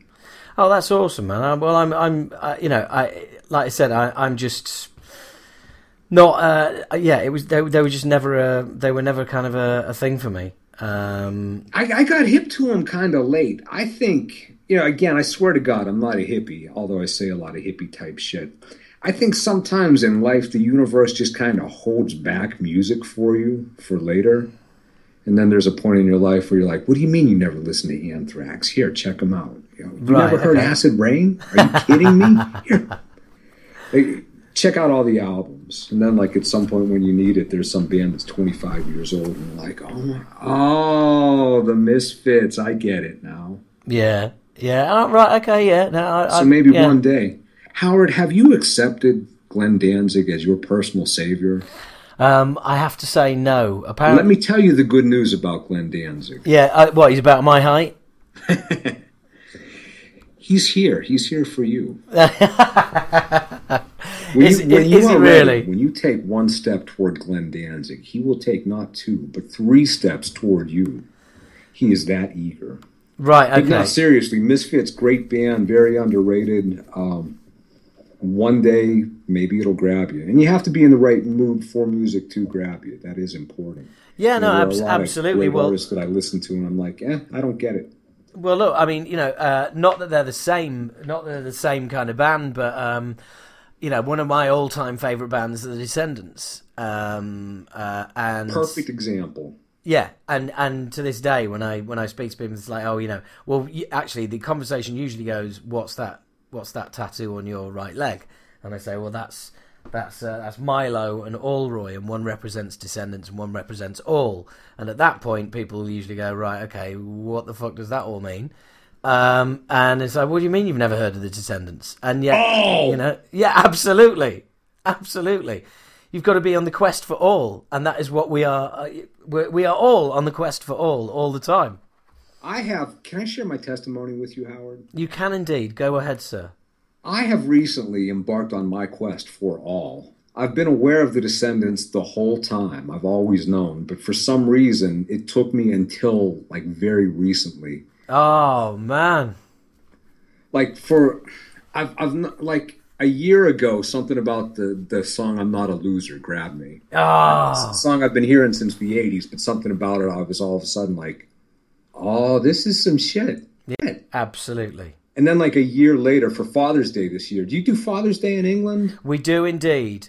For Father's Day, I got the Descendents documentary. Have you seen that? Oh, mate, seen it. I was fucking at the UK premiere, and who should rock up and have a chat um, about it afterwards? But um, one of the Blink One Eight Two dudes. Really? Yeah, and and and the the um, the premiere was in a fucking ca- like a, a like a little theatre in the back of a cafe in deepest darkest North London. Um, and I and yeah, and it was awesome. And I have the Blu-ray, and I play it to every single person who's either in a band, who's thinking about being in a band, who likes music. I mean, it's just a universally. You don't have to like the Descendents music to love that fucking film. Yeah, I mean, this. If you don't, if you don't know it, go get it. If you're a fan of the bands, or if you're even moderately interested, including the bonus material. Yes. Bonus, bonus, bonus. Yeah. It is three hours long, and it's not long enough. Well, the, well, the movie's not. The movie's like an hour and a Yeah, half. Yeah, I mean, including the bonus material. Yeah. I mean, the movie's like a standard, like 90, 100 minutes, something like that. But all told, there's three hours of quality footage, and it's not enough. I want more. And and you know what? If you like any elements of punk whatsoever during that movie, a band that you like or that you heard of will say, "Yeah, we were in, we were influenced by the Descendents." You And know? I mean, Dave Grohl's in it, but aside from that, very good movie. Oh, I, I, I love Dave Grohl. I mean, it's it's uh, for me, it's just a real shame that he's never released any music that is as good as he seems to be a person. Um, Foo Fighters is just one of those bands that, like, you know, every album there's one song on it, and I think, oh, this is good. This could be. And then you get the album and go, oh, fuck it, done again. Uh, Satan is real, boys and girls. He's not wearing a pitchfork. He's playing in the Foo Fighters. Yeah. Not Oh. Dave Grohl. He's just behind the. the I, I, I. This is irrational and crazy, but I resent Dave Grohl and the Foo Fighters for being around when Kurt Cobain is not anymore. Well, um, yeah, And I- that's that's wrong, and I don't expect anybody to share that with me. But I would rather have Kurt. Well, one thing, uh, one thing I read recently, which I thought was really, really, really cool, and I didn't know, was that um, it's a, it's an unauthorized biography of um, Dave Grohl, and um, he the first al- the first album he recorded as a demo, and he plays all the instruments on it and all the rest of it, and and he'd handed out a few tapes and stuff like that, and they started to get in the hands of record companies, and his his phone his messaging was going off the hook about, or you know, getting contacted by all these labels and stuff like that, saying, look, you know were interested. And he said he didn't know what to do. So he rang a friend who was a music solicitor and she'd like you know worked with the stones back in the day and all sorts and he said what do i do? And she said he said, you know which one do i sign with? And she said easy. None of them.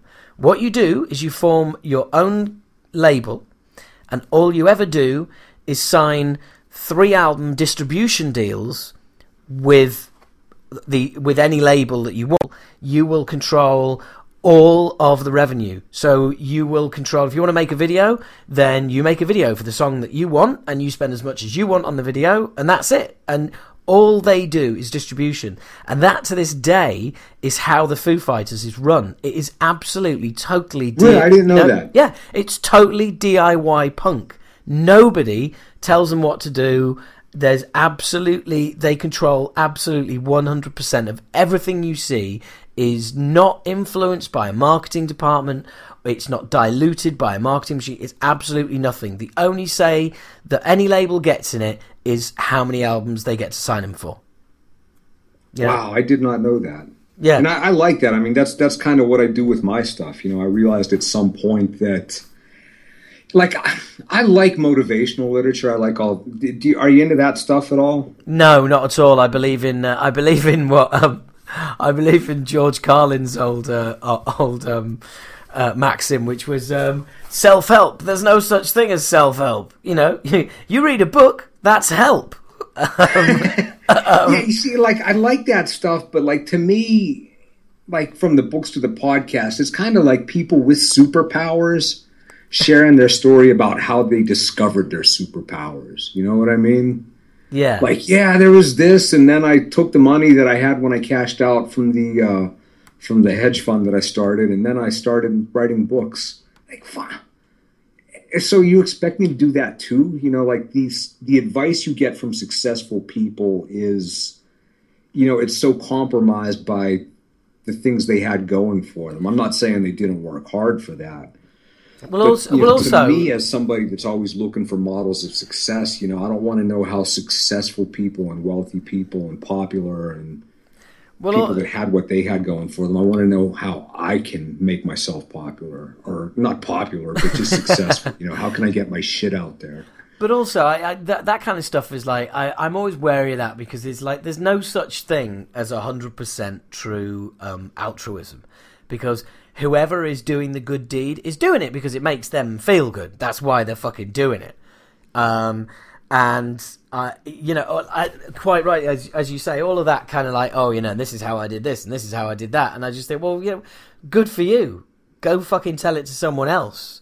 You yeah. know. Um, so I mean, like I like all that stuff, but you know, at a certain point, like, okay, what about us mortals? You know, what about like the regular people, like the ham and eggers that need to, you know, really work our asses off, you know, that don't have like the brilliance you do, that don't have the superpowers, that just have like the regular, average, everyday, like limited ability, energy, attention span, whatever. How yeah. do we make it through? You know, that's something that I, I kind of explore in my work a little bit. Oh, that's cool. That's cool. Well, um, I, well, funny enough, um, one question I wanted to ask you was, um, you were talking about like music, music journalism. I know, and I know you've well, let me just come out with it.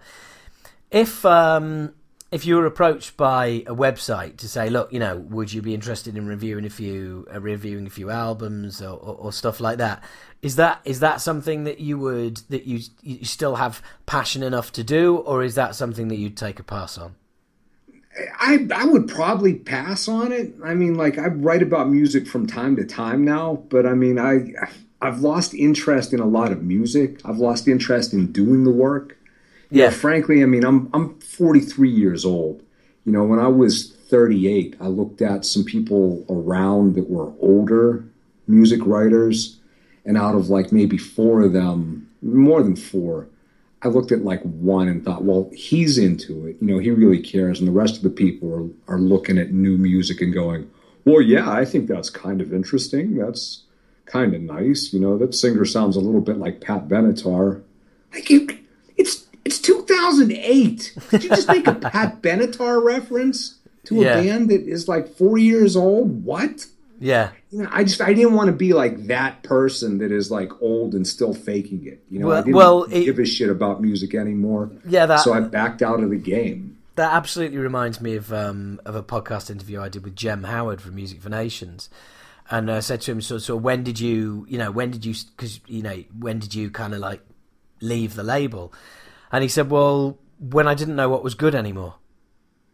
You know, he said, you know, when when thrash was around, you know, and stuff like that, it's like we'd listen to bands and we'd say, yep, yeah, that's good, yep, yeah, we'd sign that, and but he said, but it got to a stage where we, he said, I found myself have, having to ask other people, you know, what what was good and what was and and it, and it was just like right, so so I'm out, I'm done.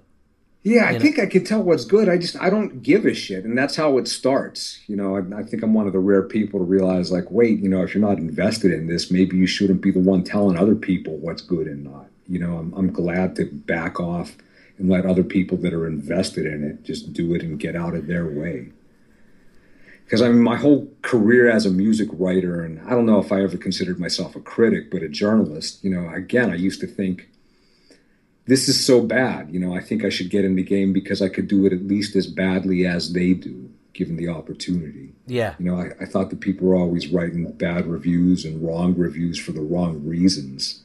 And then I got in the field a little bit and I learned that that was the fact of the matter. It was worse than I had suspected. Yeah Yeah, I didn't want to be that guy. So, well, no, well, and that's that's that's admirable. That's I have admirable. other things I want to do at this point. No, that's cool. Well, look, um, we, um, I, I want to kind of like wind up now, but but just uh, um, uh, remind people where we can get where you can get um, Suburban Metal Dad, which well, it's it's Amazon, isn't it? Basically. Yeah, on Amazon you can get the book. Just search for DX Ferris, and you can get all my uh, my metal books and everything. Oh, of Uh, course. yeah. SuburbanMetalDad.com will uh, link you to it, uh, to the webcomic. Uh, the new strips run every Monday and every Friday on a website called Popdose. Very good website. How's that Now, I spelled? use- Uh, Popdose, P O P D O S E oh, right. Okay. com, Popdose. Yeah. And that's that's a very good uh, music news and views website. You know, I mentioned the uh, the human centipede metaphor. Yeah. That's the rare website that just doesn't have the same old shit that everybody else retypes based on somebody else's article. I mean, it has original, distinct content on it. So if you like music, it's a good site, popdose.com. Well, I'm I'm actually I'm just going to visit it now to have a look, and um, Yeah, so that's where you get like the newer newer stuff. I think my the comic strip that I put out today is my perhaps least funny one ever, but in this case it was intentional. Like it's something that was not designed to be not funny, or it was designed to be not funny as Yeah, hey, to my you're funny t- strips. you're talking about my entire fucking act. Um, But I mean, it's it's just you know, it's it's been nice. You know, in America, this is when you're taping this. This is Comic Con week here. Oh, San it's- Diego right. Oh. Comic Con comes, and it's kind of it's the, fucking uh, nerds. ground zero for everything in geek culture and popular culture. it's nerd stampede, isn't it? It's yeah, it's Nerd Stampede. yeah. Don't But get I mean, caught it's up in everything. that. It's movies. I mean, it's kind of even the nerds are being forced out. It's all these big entertainment interests. Yeah, absolutely. I, this is. It's I mean, been- I got nothing to be sad about. I got nothing to be depressed about. I mean, I live in America, modern America. We got it good here. But this is the time of year when I kind of sink into a little bit of a black hole and I get sad and bummed out because I'm too broke and too anonymous to buy a plane ticket to go 3,000 miles to Comic Con and check out or maybe talk to some people and maybe be talked to. Yeah. Um, so thank you for having me because oh no, it's absolute pleasure, mate. it's something to be able to talk about something that I made, you know, something I'm Yeah, working on. Absolutely. I've been writing my whole life basically, and I, I used to think I used to try to be creative, and it just never worked. I wasn't doing it right, so I spent my whole life thinking I can't be creative. Um, it's not in me. Uh, I don't have anything to give. Then over the past few years, I decided, like, nah, damn it, you know, I'm going to try. It doesn't have to be perfect. It doesn't have to be great, but I'm going to draw my little bullshit and I'm going to get better at it. Well, do, do you know? do you know um, what? I, I still, you know, I've been doing it for like five years. And I, you know, six months ago, I would have told you still I'm not a creative person. But when I got this book of comic strips in my hand, I was like, you know what? yeah, Like, this is me. Yeah. Like the other four books I've written, I think somebody would have written basically those eventually. Like somebody would have written an updated Slayer biography. Um, you know, somebody would have written the how-to books that I did. You know, somebody would have written this or that. But this is like the one thing I've done so far that I can pick up and go, you know, if not for me and the bullshit going on in my head, this thing wouldn't exist. yeah. Uh, so I'm feeling sad and I'm feeling bummed out, and I wish I were in sunny California watching people in Spider-Man costumes run around in Harley Quinn costumes. But um, I feel better Well- here talking. Well, this this is this is way more fun. Believe you and me. Believe you and me. Probably so- is a lot less hot, a lot Well, less crowd. well, I, given what you just said, I think you should change your prefix from DX Ferris to DIY Ferris. Um, because you did I it yourself, man. You did it yourself, and that's that's what it's all about there. And that is that is a great positive message to give to everybody to wind up on. Thank you very much for coming on again. And and, and don't go anywhere because I'll, um, I'll, I'll you know give, I'll, I'll word you up on a, a couple of things. But um, Hey, thank you for for, now, having me. Just keep doing what you're doing. Pleasure. If you don't like the show, Pleasure. for God's sakes, there's so much other good stuff out there. Don't listen to stuff you don't like. yeah, absolutely. Thanks a lot, man. Thanks for coming Hey, on. thanks for listening, everybody. Appreciate it. Cool. Cheers. Okay, so there you go. That was my um, my chat with Ferris there. Um, what a cool guy! Um, I really, I really enjoy talking to Ferris. Um, I've, I mean, uh, having read his um, uh, his books. Um, it's, it's kind of weird to think that I, I remember buying the um, the uh, the Reign in Blood book years ago, and then and then um, the Jeff and Dave years as well, and then I, I, it, it kind of. I kind of had the idea whilst reading the second one. Maybe this is a guy I could get on the podcast. Maybe this is, and he's just been super cool to deal with, so easy to, uh, you know, to organise around. And as you heard there, you know, just uh, just a really really nice guy. And um, I am going to try. I'm going to try and make that sort of round round round that sort of Skype round table happen. Round, round, round. I'll get it out eventually. Cunt! Um, but um, yeah, I, I will. Um, I'll try and make that happen. And and do check out um, sub- sub- uh, what the fuck? I've suddenly had an attack of being the twat I normally am. Can't speak. Um, do have a look at Suburban Metal Dad. It is, it is, funny, and um, and as we all know, I am I am the uh, the king of funny. I'll decide what's funny in metal okay, and um, and it's funny. Um, and also there's um, there's his Slayer books, which are awesome. I mean, I can't recommend either um, enough because the the Reign in Blood part of thirty three and a third uh, series is just as as in depth as you're ever going to go on that album, and um, the Slayer you know the Jeff and Dave years is is brilliant. It really is, and like I said, there's there's real in depth, real in depth research in there, um, and you know, if you if you if you want if you want all of the clues to see why Lombardo ended up leaving, as you heard us mention there, you know that that's the book to find it. Anyway, um, yeah, that was very cool. So moving on. Um, uh, other things I wanted to mention: um, Acid Rain, a band you may have heard of. I happen to be the vocalist. We um, we announced a Christmas show in Bridgend, um, which is our first um, gig in Wales for I think uh, yeah it'll be it'll be 26 years, and we're playing Hobos in Bridgend. And the reason I bring this up is because we are DIYing it. We are um, we are selling the tickets. So basically, we're going old school old school here. We're cutting out all of the ticket cunts Okay, I'm looking at you, Live Nation. I'm looking at you, See Tickets. I'm looking at you, uh, Ticketmaster. All of those cunts that unbelievably charge you two pound fifty to print your own tickets out. Fucking what? Surely that's fucking illegal. I mean, it's got to be, hasn't it? Someone needs to do something about that.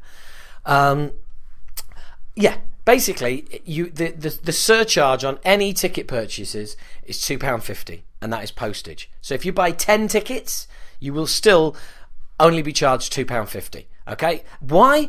Because we're nice guys. Okay, fucking dick fuck here. Uh, fucked up there, seriously. And um, uh, I pulled the cable out. Yes, that's right. I was wandering around and I pulled the cable out. So anyway, yeah, we're great guys. Um, we're doing the DIY ticket thing. Hurrah! So um, uh, next up, um, I, I, I just wanted to um, I just wanted to mention um, that we have a plethora of great albums out at the moment, and I, I, I kind of I've neglected to mention this, um, and I, I, feel like I've done a I've, I've, done you a disservice. So there's some absolutely great albums out at the moment, um, and you know you guys need to hear about them, um, or at least I need to share what I'm listening to at the moment. So here's a feature I'm going to call Howard's album reviews. Howard's album reviews. Yep, that's my. Uh, that's, that's my. Uh, that's the little um, the little jingle I've made. Here's the other one. Howard's album reviews. Listen up. Anyway, um, as you know, um, I was going on about um, the Gojira album Magma, maybe finally being the album I could finally re- really, you know, get into theirs, and it is. It's awesome. I absolutely love it.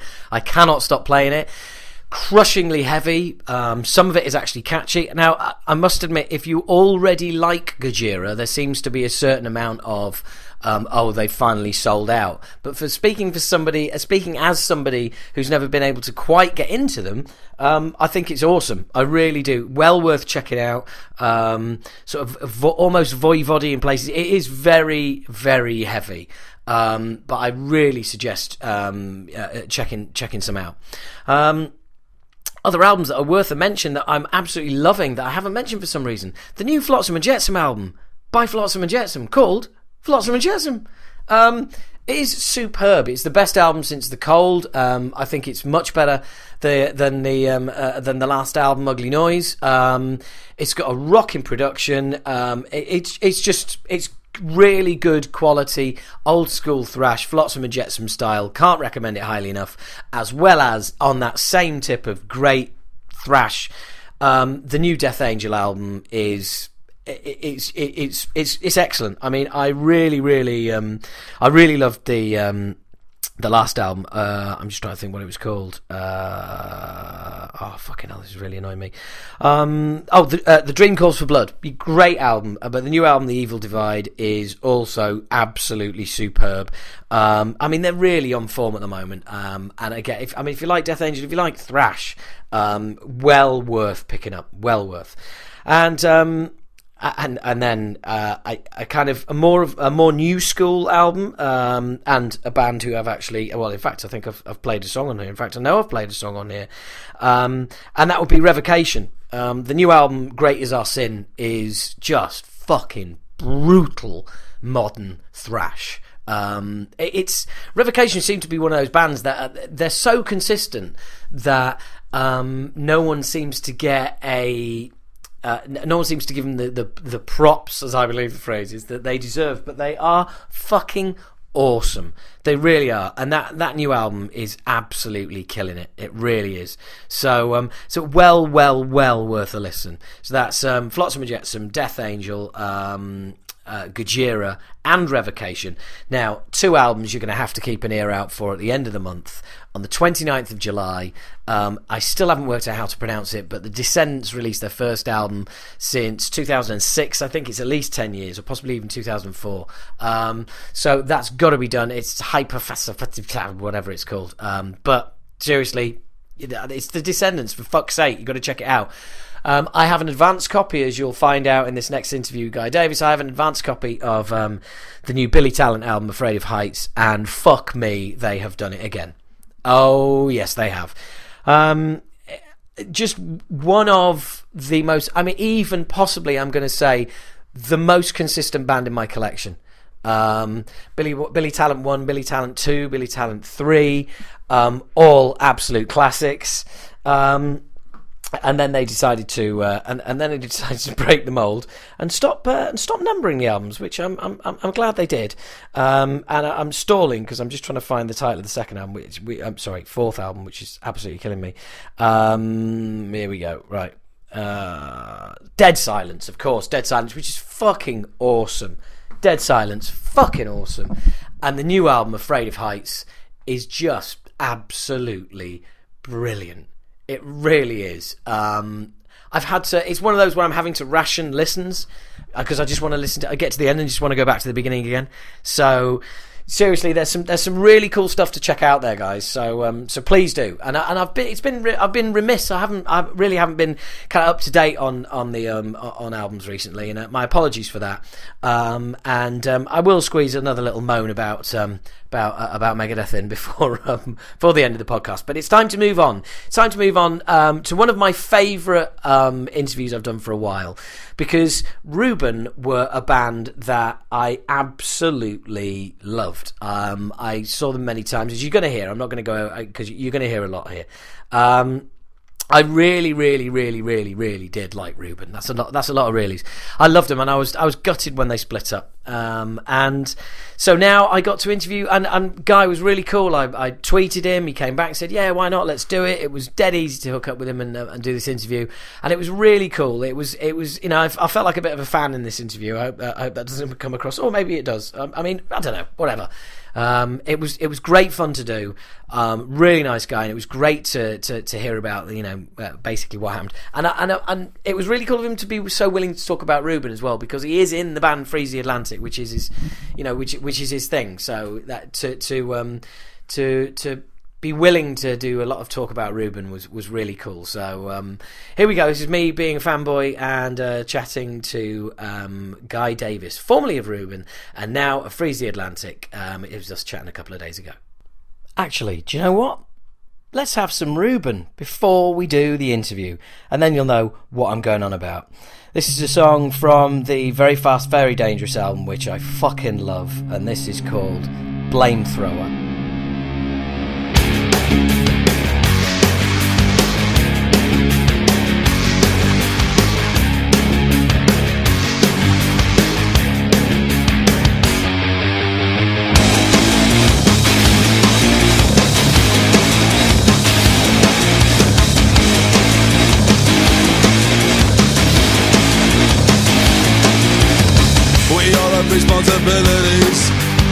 We all have a social debt.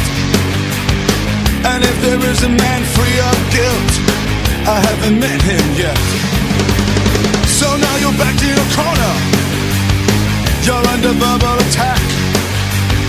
They pointing fingers like guns in your face and nobody got your back. You got to blame somebody for all your fucking mistakes so someone else will pay for all the factors that you make and you should take responsibility for what you do but you just point your finger at somebody and instead you say No I don't feel so fucking good. No I don't feel so fucking good. No I don't feel so fucking good. No I don't. I need somebody to blame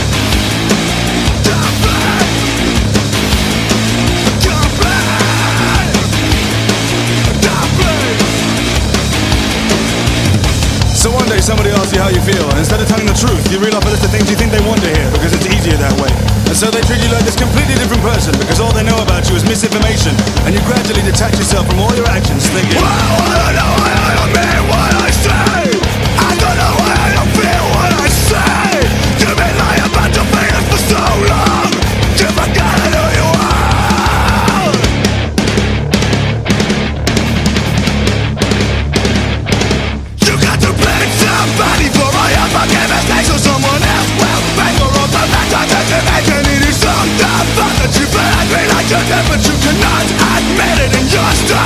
Still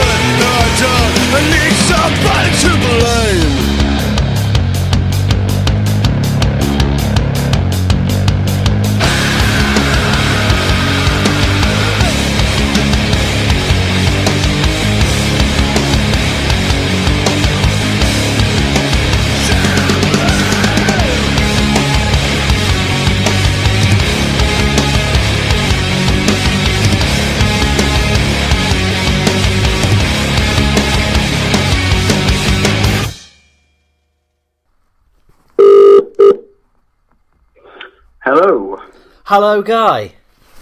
How you doing? I am very well. How are you? Yeah, good, thank you. Excellent. Pretty good. Excellent. Glad to hear it, sir. Glad to hear it. Um, uh, we we are recording, so um, anything you say from now on can be taken down and used in evidence against you.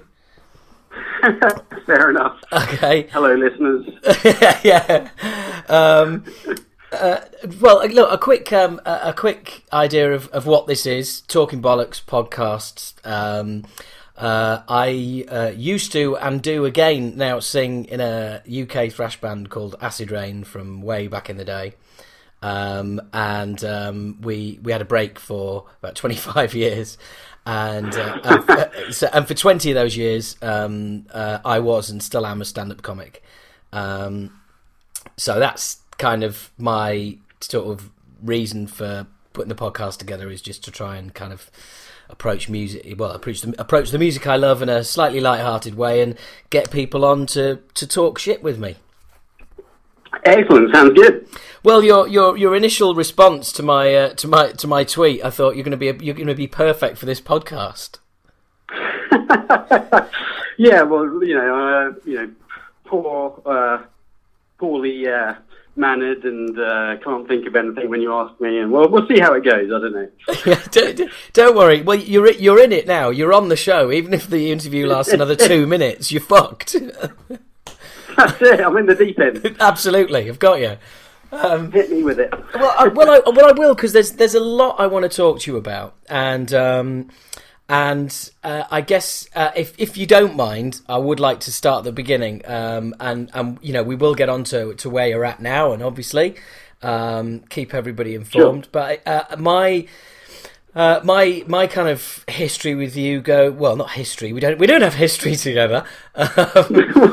we may do. The thing is, it's embarrassing when when uh, you know people come up and say, "Hey, man, it's been a long time," and you go, "Oh, really? Has it? Did we go to school together?" I'm just like racking my brains, going, uh, "Crap, are we old best friends?" And my memory's just that bad, or do you just know who I am and I don't know who you are? So, uh, so when they don't explain it. It's like, oh god. is that is that a family trait, or have you just smoked a, a heroic amount of weed over the years? I think it's a family trait. I think it's my mother's side. Well, I well I've got that and smoke a lot of weed. So and I'm, and, and, and, I'm, and I'm a bit older than you as well. So um, I d- uh, we did our first tour for 25 years in October, and and you know people coming up going, "All right, guys, it's been a long time," and I was thinking, yeah, I, I've not got a fucking clue. Um, if, if, it, if it wasn't for the word mate, I think I would have been in a lot of trouble. Yeah, yeah, mate or buddy, Pal. pal. Yeah, there you go. Yeah, friend. Uh, oh no, that's a bit too much. Um, yeah, exactly. But um, Yeah. yeah. well, I, well, I- actually, we, funnily enough, we do share friends. We sh- we share a group of friends called Billy Talent. Oh my god! Yeah. fantastic. They are possibly the, without doubt, actually the the nicest group of guys The nicest guys. we we yeah. ever met as a band and toured Yeah. with, and um, I absolutely love them, and I still listen and follow them now, and really looking forward to them bringing out their uh, their new album, which I think I think is going to hit the shelves soon, hopefully. Have, uh, July the 29th, have you heard it yet? Ah, amazing! No, I've only heard uh, two of the songs that are out. Do you do you want me to share a preview copy with you at the end of the interview? Oh yes, please. You see, it's been worth it already. oh, oh, that's there we go. The payoff. Yeah, and and um and and this is not going to come as much of a surprise. It's fucking great. Ah, but it's it's so good. I mean, what I love about it is they've just got this, uh, like Ian Ian D'Sa's such a an amazing songwriter, and Yeah. uh, when we toured with him, I you know I think that was on album two, and uh, I just I said to him, it's, it's it's such a pleasure every night going out and watching them. I mean, you know, you've, I've been on tours where you, you don't always have the time or want to could go out and watch the same band every night, night after night. Yeah, I mean, it's okay Yeah. for a few nights, but you know, it's nice to have a break and go out and get some dinner and whatever and take a break. But with Absolutely. Billy Talent, they were just one of those bands which their songs for me it was just right up my street and yeah, and I just enjoyed watching them. They had so much energy, and just because the songs have been written and crafted so well, um, you can you you can just like air drum along and sing along, and it's just it, it's just brilliant every night. And um, uh, yeah, what a pleasure to play with those guys. Uh, I mean, well, everything everything you say is true. I mean, they are a lovely, lovely bunch of chaps. Um, a friend of mine's been working with them for years. I was actually, it was great. It was one of those that um, I, you know, I, I got into them on the first album. You know, Try Honesty, back in the days of MTV when, yeah, Yeah, and um, yeah. and I was in from the beginning. I was totally on board as soon as I heard him. Got the first album, loved it. Second album, I could not believe was better. I couldn't, I just couldn't believe the strength of that second album. Yeah, Uh, yeah. It's just phenomenal. It's interesting that second album, and coming from a drum perspective, um, they did all the the drums and the cymbals separately. Yes. So uh, once I knew that, I kind of it kind of twisted my perspective on it a little bit. So I kind of listened to it slightly different, a bit more kind of thinking uh, a bit more about sounds, and uh, Yeah. it's quite an interest. It's funny when you find out. It's a bit like um, uh, Queens of Stone Age, um, Songs for the Deaf. Yeah. They did the, the cymbals and drums separately on that as well, and uh, it always makes me go, oh, I'm not sure. I've, I've kind of always been intrigued about maybe trying that sometime, but uh, I don't know. I always revert back, and whenever I record drums, I just play it live altogether. But um, Well, it, yeah, it Yeah, just no, it, it, it seems it seems kind of counterintuitive, doesn't it? I mean, I I, I interviewed um, uh, Neil Cooper, who is an old friend of mine who used to play in a band way back in the day called The Beyond, who then he he's been the drummer in Therapy for years now, um, and he said the last two albums um, have been uh, cymbals done separately, and but he said the weird thing was the first time it happened they um, he sat down with the producer and they were having a couple of beers the night before they were going in the studio for a couple of beers. And they and the producer said, like, oh, "Yeah, yeah, we'll get started on drums tomorrow." And he was like, "Yeah, cool. It'll probably only take me three or four days." He goes, "Yeah, and then we'll do cymbals." And he just laughed, went, "Yeah, yeah, funny." And he said, and producer just looked at him and went, "What? What's funny?" Doing the cymbals afterwards, and he was like, "No, that's that's what we're gonna do. That's how that's how I record drums." And he was like, okay, I'm willing to give anything a try, but more than 12 hours notice would have been, you know, brilliant. so, um, and and uh, and hopefully their budget stretched that far. uh, yeah, uh, yeah, absolutely. But uh, but no, he said now he e- said either that or he's got to record the, the drum tracks in uh, you know, twice as quickly. Well, yeah, but he's, he's or you know, or, or less takes, you know. yeah, well, he said it's actually second nature to him now, and it's just it's it's not a problem, and he just he like he likes the separation that it, that that he gets from it. Yeah. Um, yeah, and uh, which I get, but I, I, I, don't know. I just think you know when when the whole band's playing, you know, really you've got to have serious bat ears to be able to pick that out. Yeah, yeah, absolutely. I think there's um, everyone's really striving for perfection in their production, and uh, not everyone, but I think you know the, the general trend is everyone's got to be super produced, and it's got to sound bigger, bigger and fatter, and you know more in your face when you listen to it on speakers and headphones, and it's got to be the best mix. The problem is you end up with everyone having the same drum sound because you end up, you know, a lot of people, you know, sample um, replaced and yeah. uh, you know record cymbals and drums separately, and then they trigger anyway, and it just gets to the point where everything sounds so damn good, it's boring. Yeah, absolutely, totally agree. You for, lose, for me, you this is yeah. just my, my opinion and my Oh, you will. my Hey, well, guy, You know? guy, the reason you're on here is I want your opinion. yeah, you're gonna get it. Uh, right, well, well, absolutely. Do carry on. I apologise for interrupting. So, you know, I've always been a real fan of real um, drum sounds. Uh, uh, one one album I, I always kind of refer to would be, uh, or a couple maybe, would be Pearl Jam No Code and Pearl Jam Yield. Uh, they they've got um, a particularly uh, kind of truthful drum sound going on. I think they've got Jack Irons on both those albums Yeah, and uh, he's got a real great groove about him anyway. And um, in fact, all the Pearl Jam drummers are great in their own right, but I think Jack Irons is possibly one of my favourite. He's just got this real kind of loosey, you know, kind of loose kind of groove to him, but it's it's you know it's tight. Yeah. it's kind of got oh, it's just really organic, and the drums are they sound like this real open shell, you know, kind of thin shell drum, and they ring, and they've just got a real sound about it. Um, and I love that. Um, and you, you end up listening to, I don't know, any kind of modern day kind of metal album or something like that. It's all very super produced, and you can't tell what kind of drum kit it is. It just sounds like the, it, the next album, you know, the previous album, whatever, you know. Um, I, I really love it when albums sound different.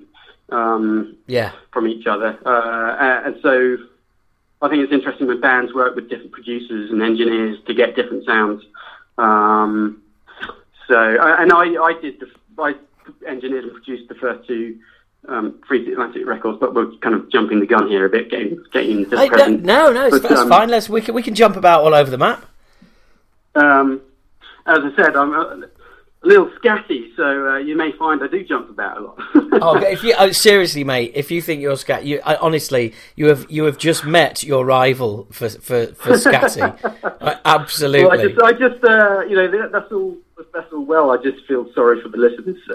no, no, no, Um, fuck them. you- fuck them. You know, I hope, I hope they, they keep up. Well, as, Um, as I always say, look, if you haven't enjoyed the show, what the fuck did you listen for? You know, you you you idiot! Don't download it again. Go and listen to something else. Um, you used an interesting but- word there as well. The, the sound of uh, truthful, which which which is absolutely spot on. Um, I might I might go for. I mean, I'm I'm a fan of raw. Um, Yeah. You know, just you know. Yeah, well, that, that you can go for me. You can go too much the other way, and, and it Oh, yeah. becomes like, like you, you say raw. And to me, I'm trying to think of uh, an album. Like, okay, um, when I think raw, I think um, Weezer, Pink, uh, not, yeah, Pinkerton. Do I mean Pinkerton? I think I do. That's got quite a raw drum sound on it. Um, let me get my CD collection. Uh, Brilliant. yeah, I do mean that. Yeah, Pinkerton. That's got a really ballsy the very ringy drum sound, and uh, it, it's cool. A lot of people love the sound of the album, but for me, it's a little edging on too clumsy sounding. Yeah. if you know what I mean. Yeah, no, absolutely, absolutely. I mean, yeah, there's look, there's overproduced, there's un- underproduced, and there's you know, there's there's there's truthful, and there's there's raw, and there's shit. Yeah. Yeah, Um, but but at the same time, I love I love getting different sounds, and uh, you know, I think all, all of the each Reuben album sounds very different. They're like three albums that definitely have an individual sound to them. absolutely, Um, absolutely, completely, totally different. But also, I would, I would venture that, um, and and you know, thanks for that little segue there. Um, I, I would venture that it's not just it's not just a production, but I mean, you know, musically, the the albums I feel are are, are, are very different as well. They they offer the listener something completely different each three. Yeah, and, and the thing is, they we were very influenced by different bands throughout the periods of writing each album. So Yeah, like the first album, we we were listening to like at the drive-in and like Glassjaw and stuff like that, and you would never think it, but some of those songs, like uh, I'm trying to think, maybe I don't know. There's just bit. There's a bit in tonight. My wife is your wife at the beginning yeah, that's like Jamie's vision for the drums there was more of a thing. It doesn't sound like that at all, but that was what he was in his head. yeah, And it came out what it is, and then you know it's just it is a Reuben thing. But like uh, uh, Fall of the Bastille, um, more of a kind of at the drive-in kind of inspired thing. And, and then there was another song that's not on the first Reuben album, but it, it should have been uh, a song called Wooden Boy right, uh, which was live, bit of a live favourite, and I think Wooden Boy was probably a B side. Wooden Boy, what was it a B side on? It might have been one of the first. Oh God, it was the first ever single we did. Oh, Um, wow. Scared of the Police. yeah, So Wooden Boy was track three on that single, and uh, actually that wasn't me playing drums on that. Although that's the weird thing about Wooden Boy, it was written when I was in the band originally. Um, before we did an album and anything at all, uh, I I was playing for the band for like eight months while Mark Lawton, the previous drummer, went away um, to do a, a season. I think uh, I think it was in Canada, a ski season, and so he's going to go away. I was kind of filling in on, on drums for him, yeah, and uh, and then we wrote these songs like "Fall of the Bastille" and "Wooden Boy," and then he came back and then joined the band, and then they went off and recorded uh, "Wooden Boy," which became uh, the B side on, on the first single.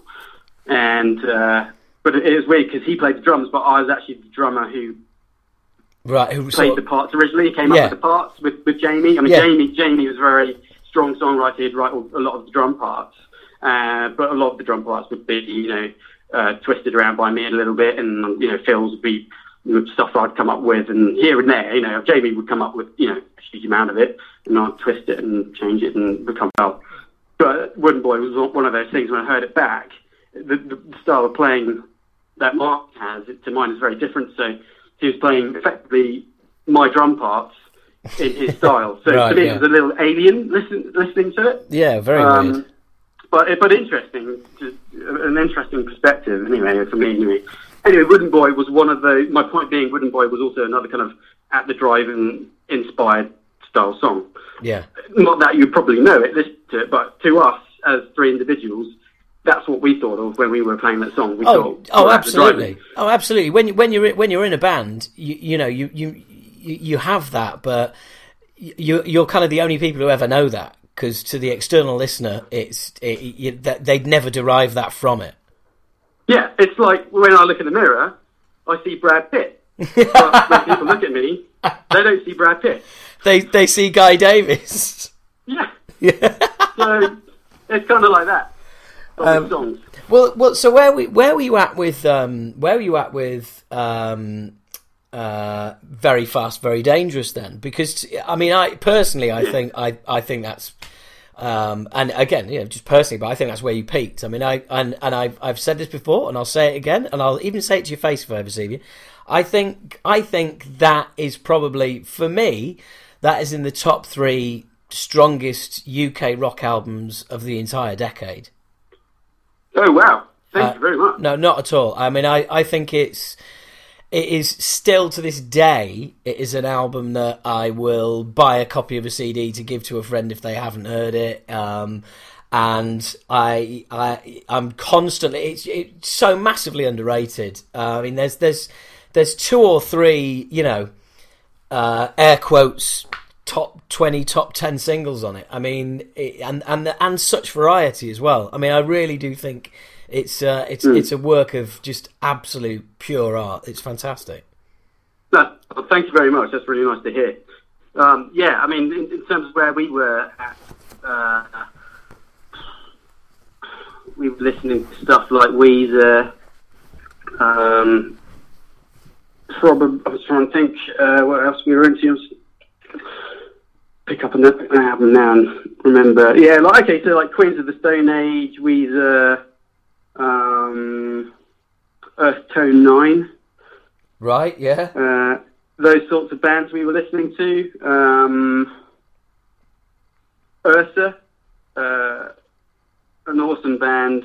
Uh, I think I forget where they were from. I want to say a Kingston-based band. I could be completely wrong, but Ursa were just an incredible band. I don't think you can hear Ursa anywhere on digital, anywhere like Spotify. I think I've got a CD in front of me called Copper 8, which is just awesome. Three tracks of just awesome.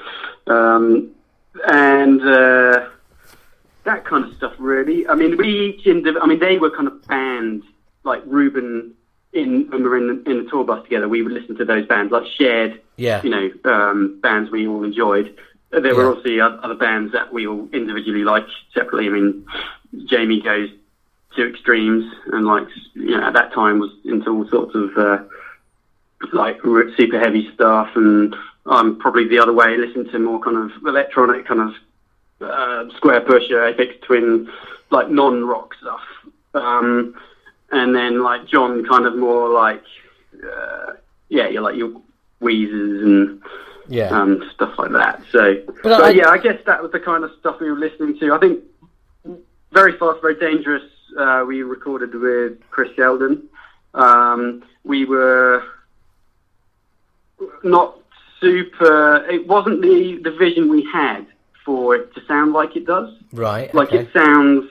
It's mixed in quite a clean, poppy, yeah uh, nice way yeah that it, it, I think, at least I know Jamie always thinks it, should have been more the way our third album in Nothing We Trust sounded in terms of sonically a, being bit, a bit more a bit more raw. dense a bit more dense a bit more underground He, he he actually likened it to, or the production he wanted it to be like Weezer's Pinkerton.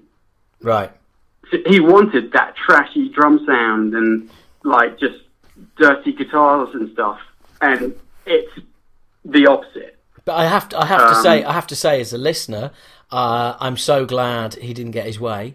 Um, and Yeah, well, I, I kind of disagree with Jamie on that because I, I, we kind of like different things, but we cross over. And like, I, I like what he was saying, but I don't think I like it for those songs. yeah, yeah, I, I, no, I uh, completely agree because I think, I mean, when I heard a kick in the mouth and saw the video for the first time, it was like having, you know, got the first album, be waiting for the. new- I, I was, I, it was kind of like hands across, hand, hand across the mouth time. I was just kind of like, wow, this is next level shit. You know, you've, you've, you've just, you've, you've, you've progressed hugely. Um, and and, and, you know, again, I, again, I think part of that was the sound. The sound was no longer we recorded this in a garage. The sound was we're a fucking real solid rock band. Mm. It's, it's interesting what different people like because uh, it's funny hearing you say that. But to me, um, well, I, I do like it. I, to me, it sounds a little like a demo. I find well, the problem is right. I, am not a massive fan of the bass sounds. I think it sounds really kind of woolly, and uh, that's probably the main. Thing. I don't. I'm not a massive fan of the drum sound, to be honest. Uh, uh, I think it's, it's okay. It just sounds a bit. It doesn't sound natural enough for me. And uh, the guitars are okay. I don't have a problem with the guitars so much, but well, actually, no. The guitars to mean they're a little waspy. So you know, there, there we go. There's three criticisms. Right, yeah, yeah. But so basically, hang on, hang on. We've gone through. Let's go back across that. You're not so you don't like the guitar sound, the drum sound, or the bass, or the bass sound. So this is the thing. You ask anyone in a band what they think of their rec- own records, and Yeah. they'll always criticise it. Oh, They'll never be absolutely. Oh, absolutely. I mean, I, I, I fucking hate our first album, but there you go. You know, there's, there's, it's out there, and you know, it's, it's people's first album they ever bought, and all the rest of it, and you know, nothing I say really matters, to be honest, and and my opinion doesn't matter. It's you know, the minute the minute you walk out of the studio and you finished work and you finish the final mix, the minute it gets released, it's not your album anymore. Yeah, I mean that's yeah, that's it. You just get fucking shed loads of, of opinions, and people love it and people hate it, and you've changed, man. Mm. Yes, yeah, I- I- for me, I've always been like, well, whatever. I just make the music we like, and well, the bit I like about being in a band is being in that little square box room and coming up with the songs yeah. and just jamming them out in a room, really loud, just three of us in a room, and that's it. That's the bit I like about being in a band. Um, then you go to a studio and you try and replicate that and make it, you know, record it, and then it gets released, and then other people listen to it, and then it's like it's out there, it's theirs. And I think when it, when it's kind of at, kind of past your practice room and it's gone out there and been recorded and people can listen to it, I think at that point. Um, You've got to switch off and just move on because it's Yeah. there's nothing you can do. no, yeah, absolutely. And then and then uh, moving on to um, moving on to the uh, the third album, um, in Nothing Yeah. We Trust, which, funnily enough, in Nothing We Trust is um, is actually a pre. Th- those very words is actually a pre-chorus in um, uh, in an Acid Rain album from 1989. So, um, so we've even got that in common. But anyway, um, uh, um, yeah, moving moving on. Yeah, so I mean, I, actually, there was there was a point I wanted to make. Um, because we will obviously come on to the demise of Reuben, um, and I, I, I, even on that second album, I had a funny feeling that I was going to have to make the most of every single song I got from you guys. Um, the the lyrics to Return of the Jedi I thought were quite portentous. I just thought, yeah, there's there there's I don't know. It just kind of hinted at there maybe not being a a, a, a huge career. I, I I remember being in the studio, uh, either demoing or recording the first album, and having the conversation. Jamie saying we should only ever make one album, and then yeah, I think it was like this should be our only album. We should break up after this album, after Race Cars, Race Cars Backwards. Yeah. So did you? So and, uh, was because, that? because it's, it, it's like the best bands do that. They they make one album and they fuck off. Was was And, that? But was um, that was that a mindset? Was that a mindset and an attitude that you that you had to work with for for for, for the next two albums as well? I mean, you know, were, were you were the two of you kind of trying to constantly Well, drag that- Jamie back to the that band? comment that Jamie made always uh, was at the back of my mind. Like I'd always think, oh, maybe this will be the last one because I know he didn't really want to make more than one album initially, and then um, we started playing live, and then there's the whole you get a press team involved and a label, and they want you to promote, and then oh, you've got the momentum going now, so we've got to get that second album recorded and out, and and and then you kind of get sucked into the whole process of and the cycle You're on the treadmill. of um, writing, recording, Yeah. releasing, touring, that cycle, and uh, and then it kind of I just guess it got forgotten until the end of album three, and then I guess uh, touring, and then it got to the point. Well, we're getting on to why the demise of Reuben there, but yeah, I, feel, I feel, think, um, well, feel I free. think, you I think I think to a certain extent we all felt a little bit like bands generally start to suck if not after the first album, maybe after the second or third. So tops like three albums is probably a good. You know, if, if you made three good albums, and I think we all agree in the band as band members, we all agree that we're all proud of it, all Yeah. of those three albums. yeah, I think we- we'd, we'd, all probably make Race Car track listing a bit shorter. It was a, it was a long album. yeah, But then at that time it was long because you never thought if you'd, you'd ever get the chance to make another one. So you yeah, want to much on yeah, as you can. yeah. Um, but in hindsight, we probably would have cut a lot off of it. Off of it. Um, yeah. Um, But I, well, no, I'm, I'm I'm in complete agreement. I mean, you know, my, my band first time round, we put out three albums. That was that, that was it. And you're you're absolutely right. It, it's it is kind of like it's the triumvirate, isn't it? It's the the the first album of songs that you've already had written anyway. The second album are is is songs that you know you, you're going to the next level and that they come out either like you know while you're on the road promoting the first album stuff like that and that's easy. The third album is the one where you go right actually do you know what? We can seriously lay some shit down here. We've we've got you know we, we we've got we've raised the bar with the second album and and you kind of all of your sort of focus and creative goes into that. And then in my opinion it's it's the fourth album where you've really got a chance to to absolutely hmm. suck yeah. Yeah. Uh, um, we we we were writing music for a fourth album. right Um, Well, well, let We me probably- let me stop you there. we had we had a good handful. We were practicing all the time. We were rehearsing. We were doing rehearsals before we broke up, and just playing through a whole host of new stuff. And one of them was my one of my. In fact, one of them we had for quite some time. I think we even had it back when before we did the third album. There was a song that we we even played in soundcheck a couple of times on the Billy Talent tour.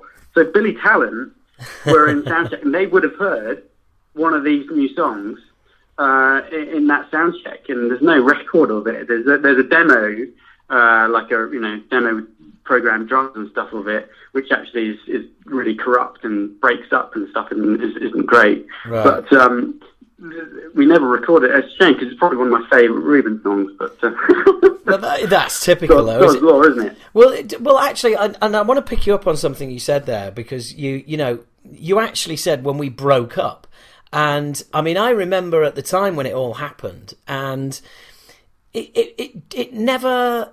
It, it, it- you know that phrase was never used. There was a nice message on the website. It was all kind of like, you know, and and it, it, I mean, even on your even on your Wikipedia, it says like you know when Reuben went into hiatus, and there there was ne- there just ne- there was never that definitive statement that said we've had a good run, we're splitting up, thanks a lot, goodbye. And, and and and then and then obviously the uh, we should have gone to university ha ha ha um, comp- compilation came out um, Yeah. and and it was kind of like right okay so so ba- so basically this compilation album is that statement. This is the there is no more. This is the we're, we're done. You know? Yeah, yeah. and it just Yeah, it no, seemed typical it seemed Um, typically it seemed we- typically at, Reuben At the time, we, we had a we had a meeting, and uh, oh you do though in bands. You have meetings all the time don't you? Yeah, we did have one with Jamie at his house. Yeah. and uh, actually Barney, our manager, called, called us up and said, uh, you know, I think we need to meet up Jamie at Jamie's house, and he's got something I think he wants to tell you guys and stuff. So, oh um, and uh, so we had a meeting. Um, we yeah, Jamie just expressed really he he, he needed to, to stop doing it for for a number of reasons, which are personal, and I and I don't really want to Yeah, go no- into that. 'cause no, I wouldn't- it's- yeah. it, it is personal. So, um, but uh, we all uh, we all kind of you know uh, agreed that was probably the best thing for him and for everyone really to to to, to, to leave it there. He, he was finding it, I think, very difficult um, to do the band just with real life. I think it was just yeah life life has to continue and bands get in the way because when you're doing a band when you're in, uh, you, you know, your kind of late teens and early twenties, you can kind of find ways and get away and do it, and you can, you know, work temp jobs and Oh, part yeah. time here and there, and Yeah. live at your mum and dad's house, and you get into your late thirties and and approaching thirties, you really feel like, oh, I'm not, you know, my friends are getting married, having children, and owning house, you know, have mortgages and owning houses and whatever, and building careers, and we just you just start to feel left behind Yeah. and um, it's a very kind of daunting sense and realization that shit, although we're having, you know, we're doing what we've always wanted to do, um, at the same time, we know it's not going to last forever. And what happens next, you know, in, in life, we're going to be really behind everyone else. And I know we've had different experiences, and you know, than than your average person who kind of goes to college and university, and then you know, graduates and goes, you know, gets a great job and marries and house and all that stuff.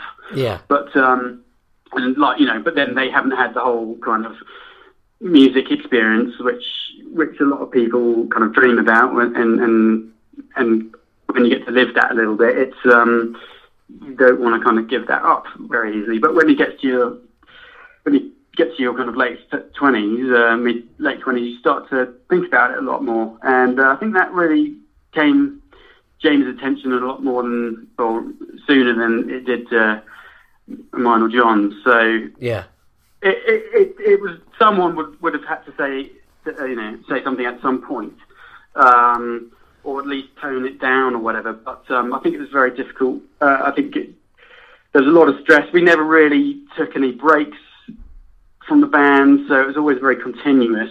Yeah. You know, um, if we weren't touring or recording or making an album, we were practicing every week, um, writing new songs. And, uh, you know, Jamie had a lot of other things going on, illustration, and, you know, he was married and, you know, had a relationship, and uh, does have a, you know, he's married now and Yeah. happily, and that's all great. But, uh, you know, he, I'm just saying, the point being, he, he had a lot more things going on in his life, um, whereas um, I was quite happy with the band being my main thing, but Yeah. I didn't have other things going on in my life like maybe Jamie did. So, Yeah. um, you know, I had time for it and made time for it. Whereas, uh, yeah, I think that became more and more difficult for Jamie. So I think Jamie needed to stop it, and uh, John and I were kind of reluctant to to, to break up. Um, we didn't want to kind of leave it like that. We wanted to le- at least leave um, some kind of open door to, to Jamie to say, look, if you change your mind, you know, in a couple of years, you know, you've had a bit of a break because we never had a break. Yeah. You know, have a break and then maybe see how you feel in a year or two. Even if it's just a case of getting back in a room and just playing three mates together in a room. Yeah. You know, we don't have to go out and be public and record and play live. Just the three of us in a room is really the essence of what I like about being in a band. It's just really awesome. It's Well- an awesome well, look, experience Guy- making Guy- music with, with your with your mates. Well, look, Guy, Um, speaking as somebody who has just come back after 25 years, believe you and me, I I really I really hope um, that that you that the three of you do get together, and whether it is public or not, but you know, I don't know. It'd be great. It'd be great to see. It'd be great to see you guys. You know, at, le- at least go back and I don't know. Maybe maybe do a couple of shows one time. But you know, it, life has a funny way of of coming back around. Yeah, and I think the, the other thing is we all, we all we all talk still uh, occasionally, and we meet, meet up and uh, hang out occasionally. Not very much, like once or twice a year, kind of thing. Um, but there's always that thing on the back back of your mind because so many bands come back and they do like nostalgia tours and and or like Smashing Pumpkins were very uh, keen on making a point they weren't a nostalgia band. They would come back and continue making music Yeah. uh, as a, a band that would you know had continued on rather than a, a band that had kind of come back. You know, not like a Rage Against the Machine that's come back and is going to play a few festivals and play their biggest hits and whatever. You know, Yeah.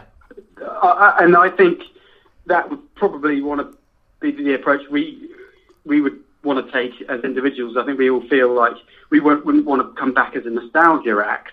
Yeah. Um, uh, Yeah, but, But some then, yeah, but sometimes the public uh, don't let you because but the, what the public want is they want to hear those songs again. That's what yeah, they want. and and the thing is, like, I I don't like that. Like, that's the bit that kind of maybe keeps us from wanting to come back. Is is there's the Reuben fan base is so loyal, but they're also super intense and want want want. yes. You know? Ab- oh yeah, And- absolutely. yeah, yeah. And I, it's not. I don't like that pressure. Um, it's not. It's just.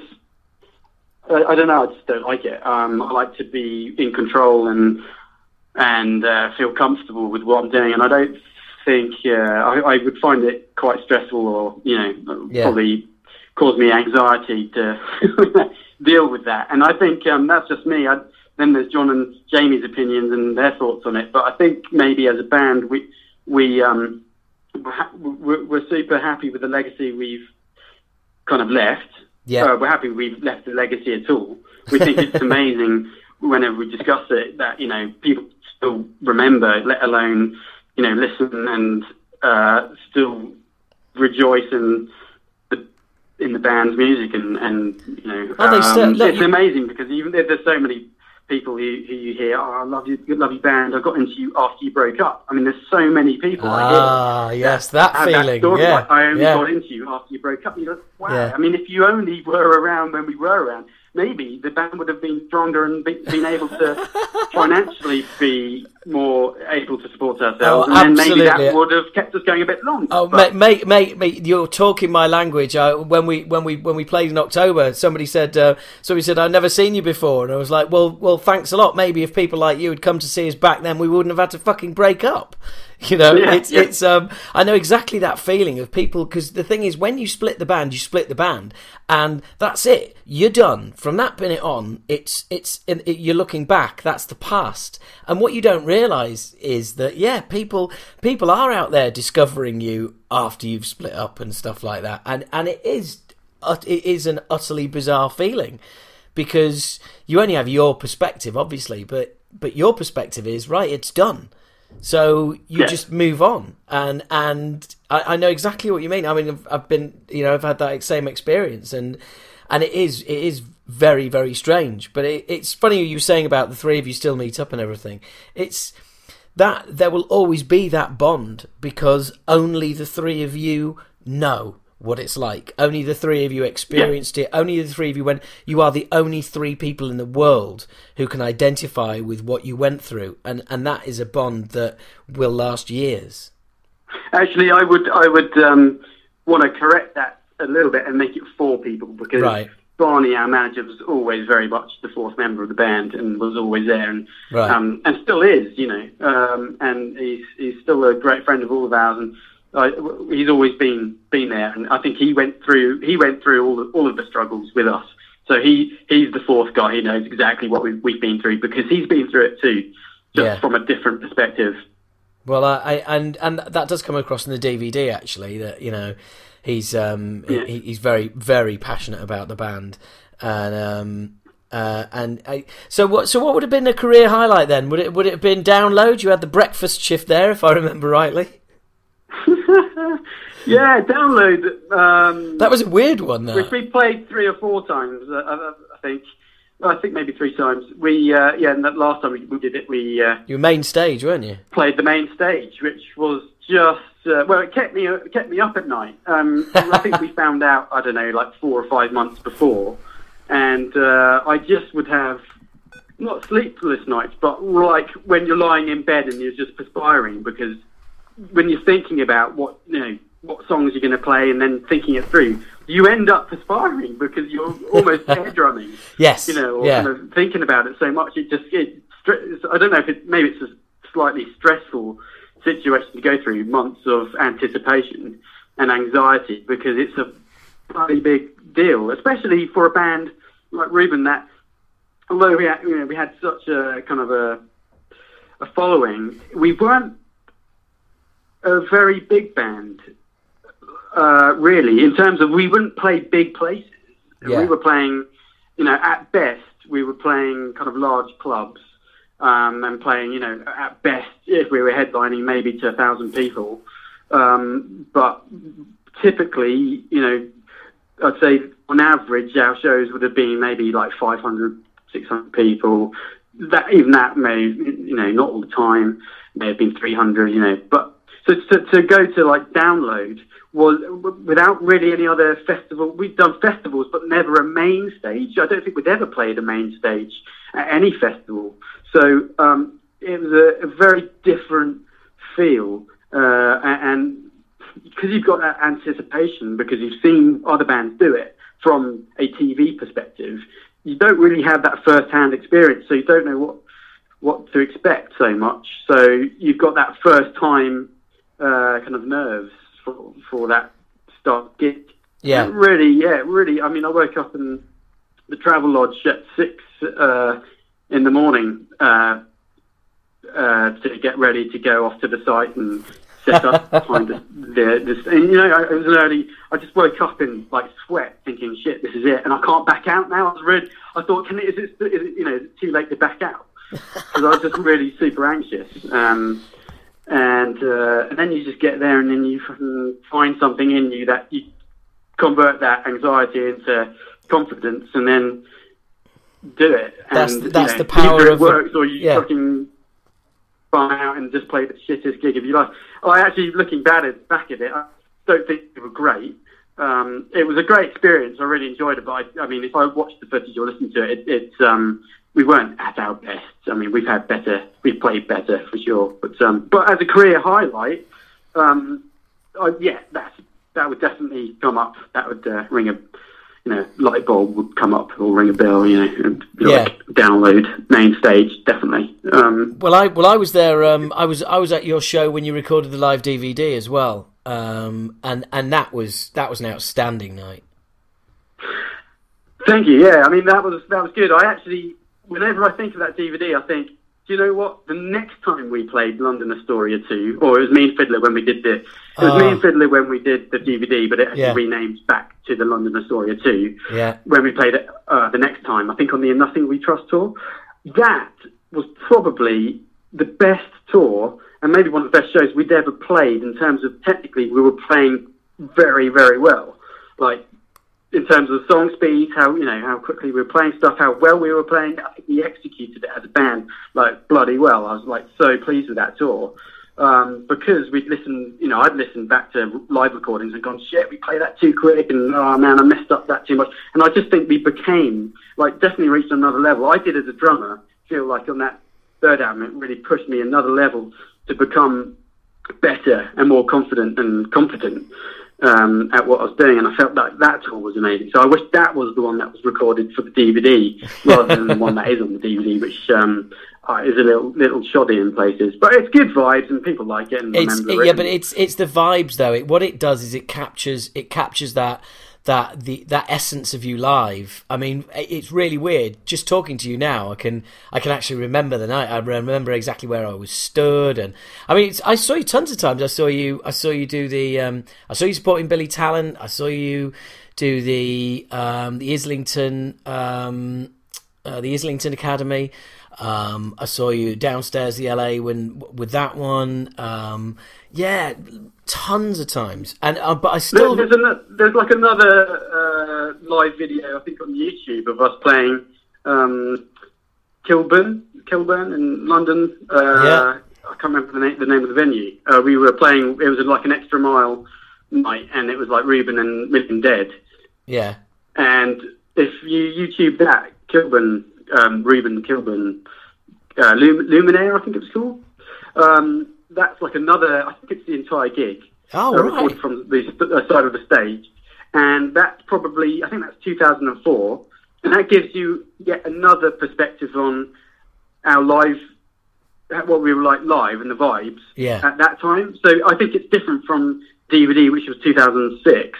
yeah In those two years, I think there was a different vibe. I really like the vibe of both of those gigs, uh, but they're different, and I think there's there's always been like moments in in Reuben where you've come to see us live and you've had good vibes, but they've been different kind of good vibes, and uh, kind of I don't know, like some interesting kind of uh, perspective. Yeah, no, ab- absolutely, absolutely. And I, I mean, I still remember the first time I, I, I remember the first time I saw you. I remember the first song. I can't remember what the song was, but um, I was kind of not far from the front, and Jamie started singing, and I just remember the shock of the fact that absolutely everybody around me was singing, and Yeah. I, I was just, I was like, "What the fuck is this? This is Yeah. mad! This is fucking mad! I can barely hear the band."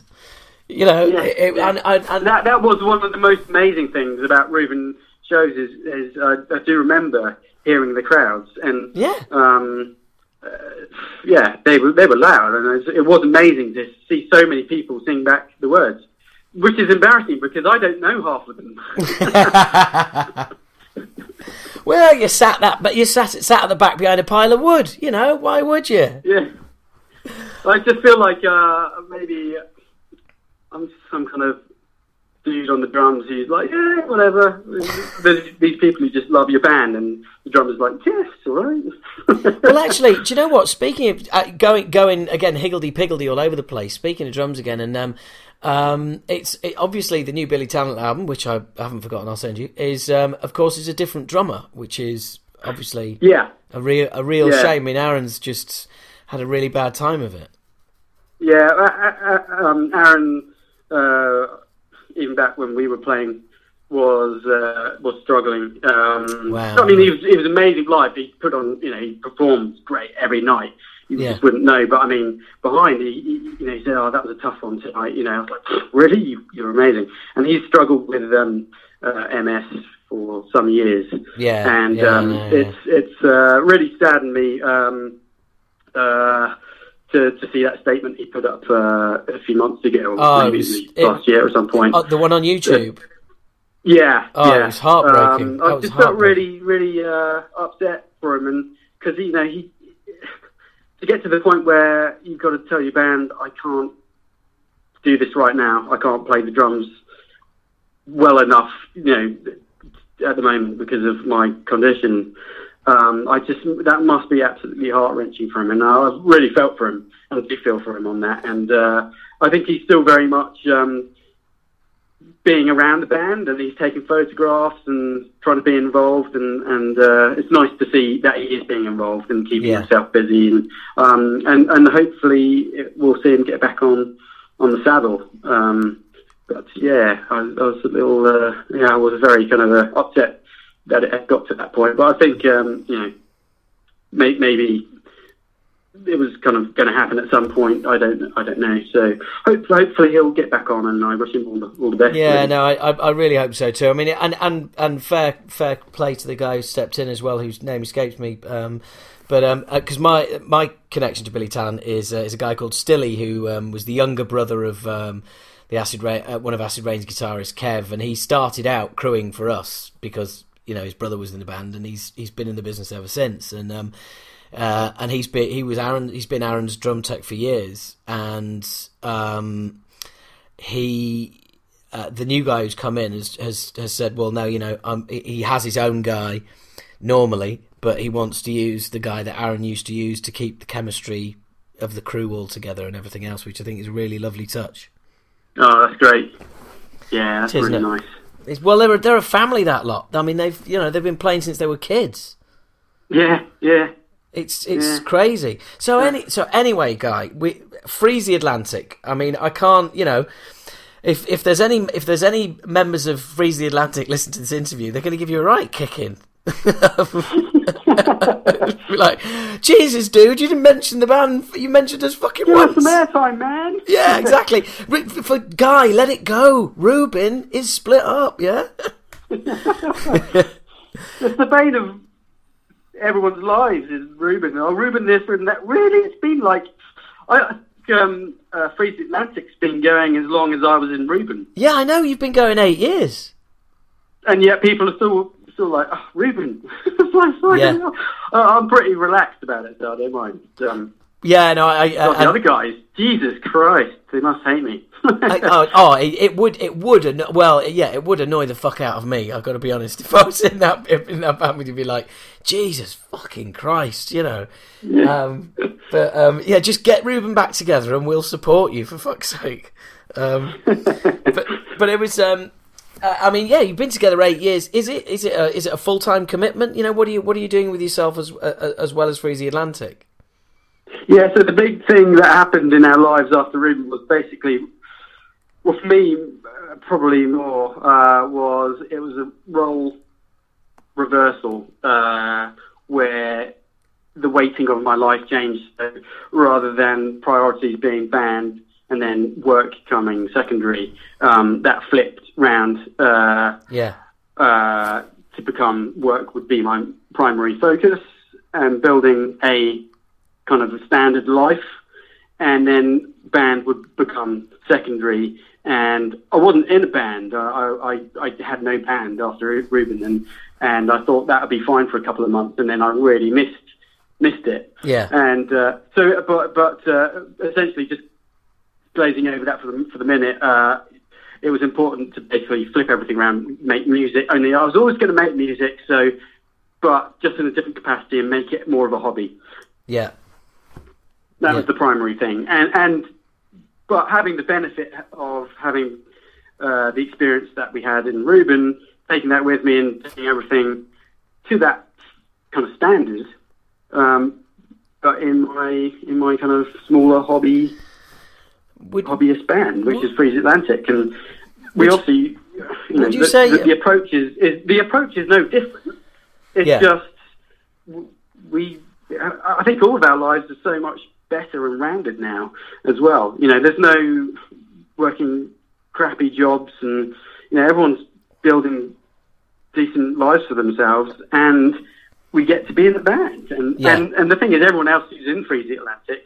Um, you know, has also got this kind of background of being in bands and that, having that experience. yeah. You, I mean, Um, well, yeah, because you've all you've all had that. You've all had that work band struggle, and and you you've you know you you've hit a point where it's kind of like one or the other. Um, uh, one thing I did want to ask you though was was after Reuben, um, having you know having been like you said in that cycle for so long, it must have been awful. I mean, it must have been like being you know like breaking up and you know literally waking up the following day and thinking I'm not you know there's no fucking band. Jesus fucking Christ, what am I, you know this is Yeah. horrible.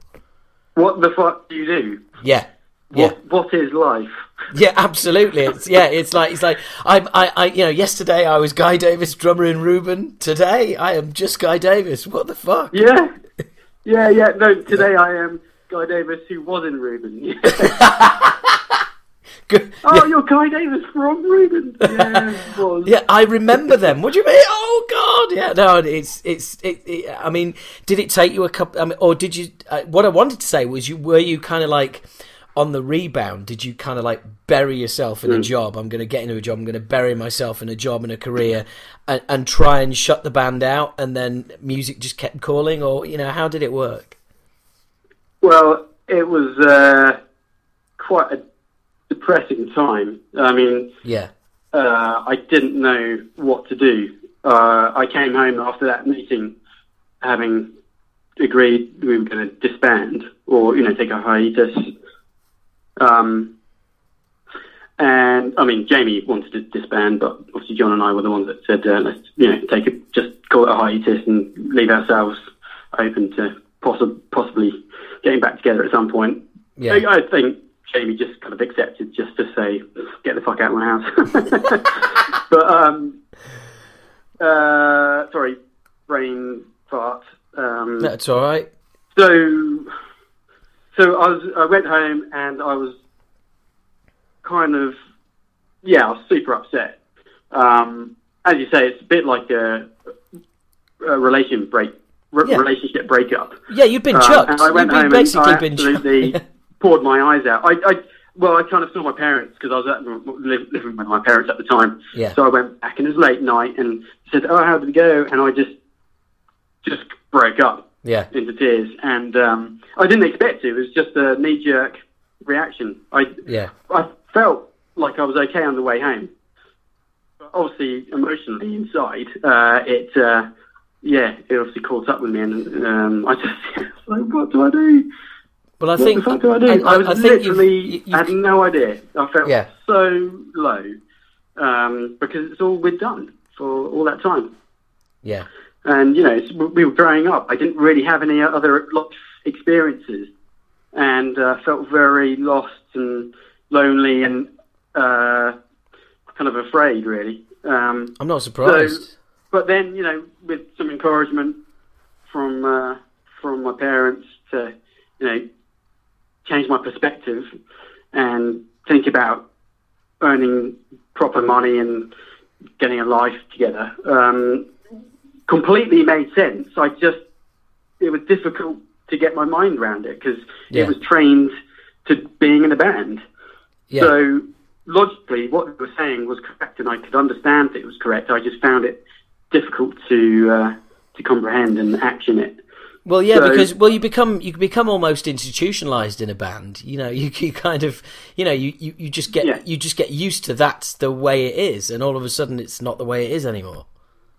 I, I was yeah, I, I went from being kind of very kind of confident, you know, uh, kind of uh, having good times and fun, and to to being very kind of insecure and anxiety and just like scared, sort of shriveling.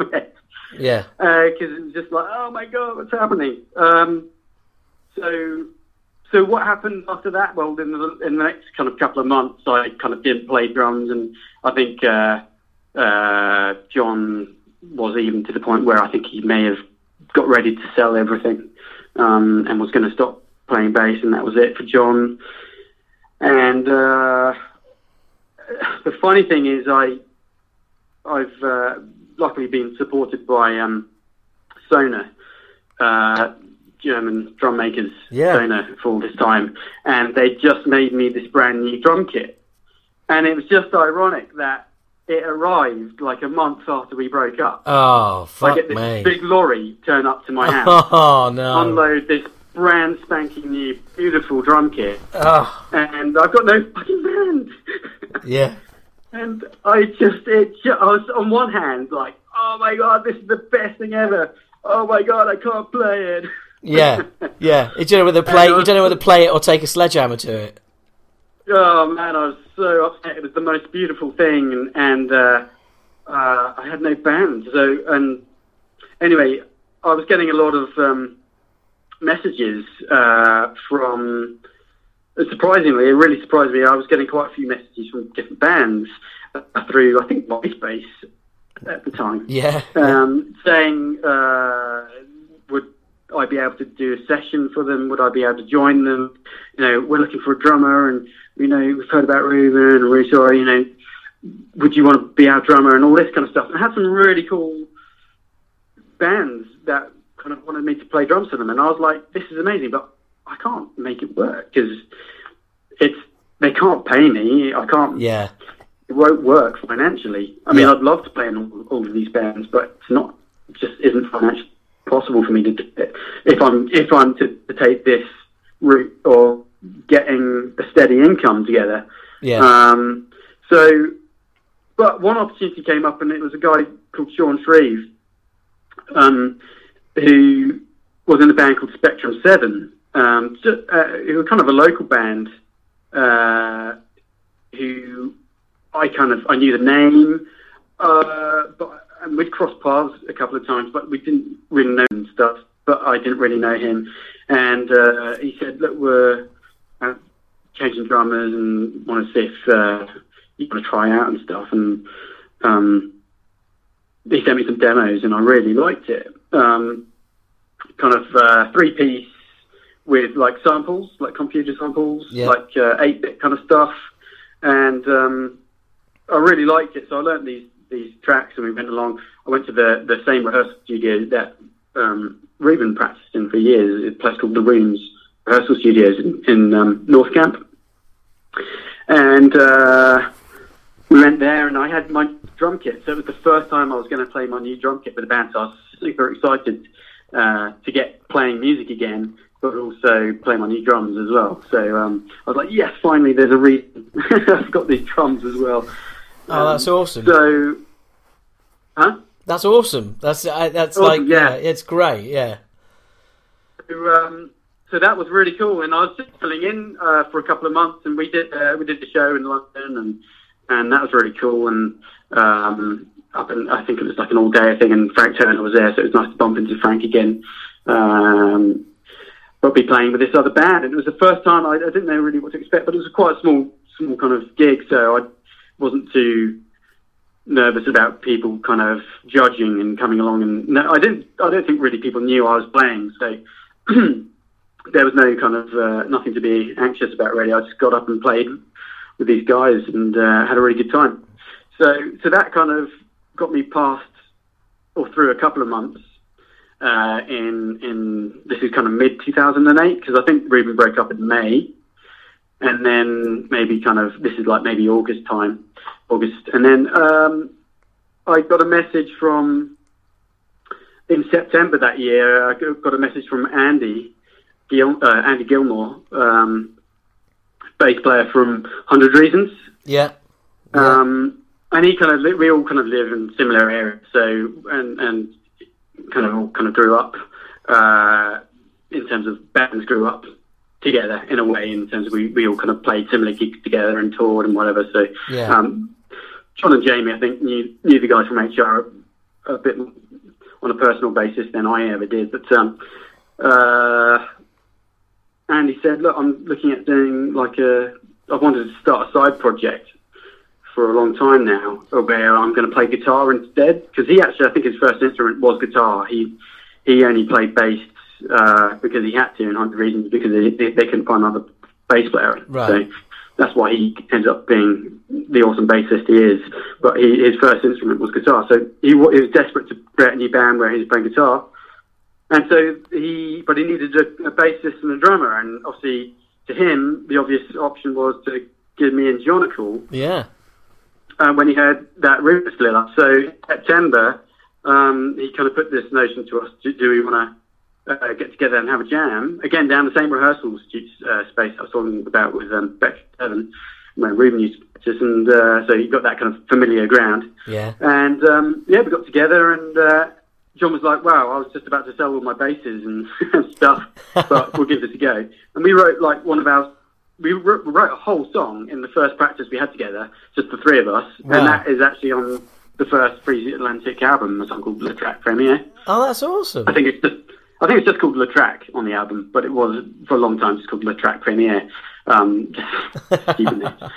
But um, yeah, and then and then we decided that was awesome because we had another guitar just to fill it out a bit more, and then we got uh, uh, mutual friend uh, Tom Stevens in, um, who used to play guitar in um, another band locally called Archie and the Instincts Yeah. and they did like uh, they won like an XFM competition years ago and got to record with um, uh, uh, what's his name? Um, my mind went Steve Albini. It wasn't Steve Albini. It was um, oh god, really great producer. He did a lot of the Manic stuff. Oh God. Hang on, I'm gonna look him up. Uh, do because it's not. That's not. That's not my area of expertise. The Manics. Uh, but he's done so many cool. I mean, I particularly like him because he did a band called Engerica, which was a band that Reuben toured with um, at one point. Uh, I'm gonna get this his name.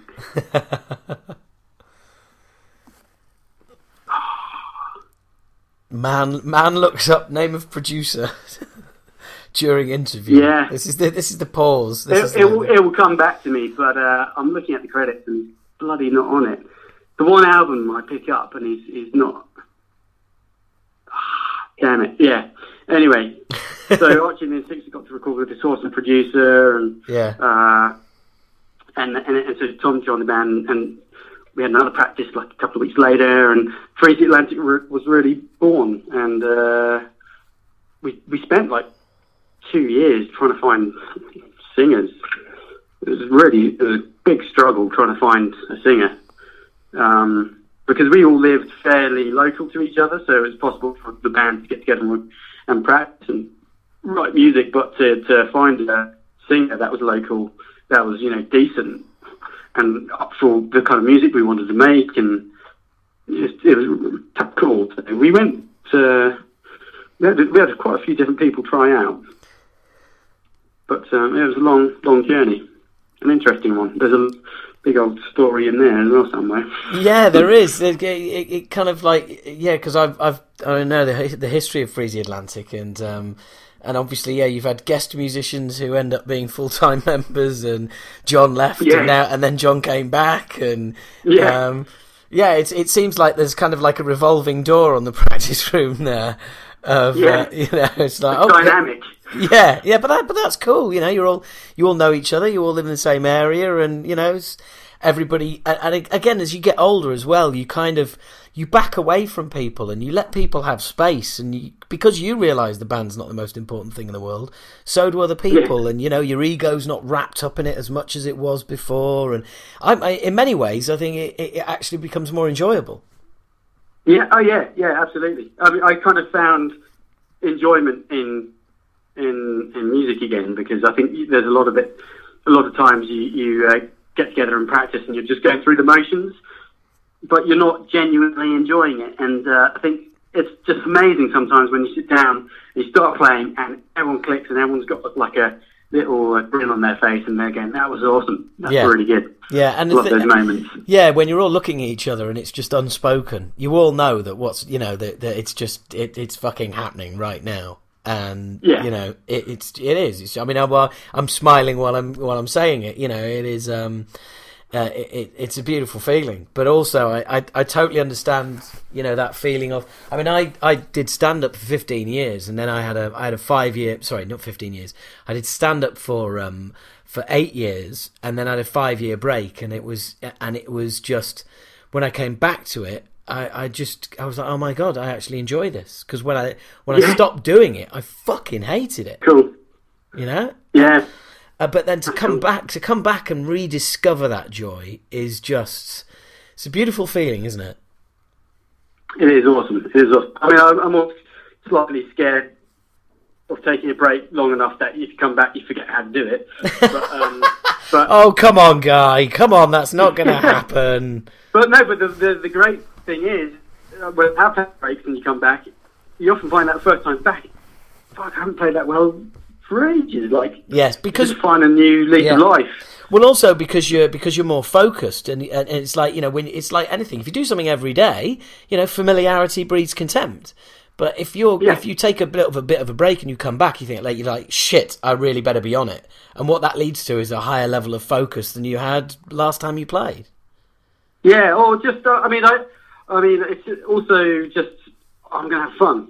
Like, we haven't done this for ages. Let's, I can't wait to have some fun, you know? That's, Yes. That's the kind of way I kind of approach a lot of things, and I just look forward to, to playing. Yeah, absolutely, Yeah. absolutely. So so how often do you rehearse with Freezy Atlantic then? Well, it kind of varies. Uh, Or does it just depend what you've got coming Depends up? on what we've got coming up, you know, what's Yeah. in the pipeline. I mean, if we've got gigs coming up, then we tend to rehearse more, Yeah. uh, building up to the gigs. But we we tend, you know, if that is the case, we tend to maybe do like four or five weeks leading up to first gig to, you know, um, brush off the cobwebs. Yes. Um, yeah.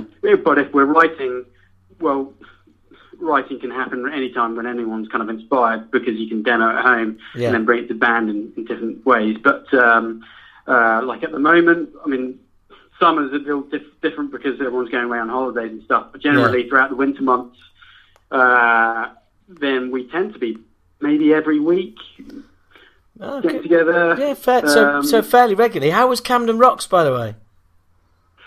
Uh, Camden Rocks was awesome. In fact, uh, just as good, if not better than than the previous year, which was also incredible.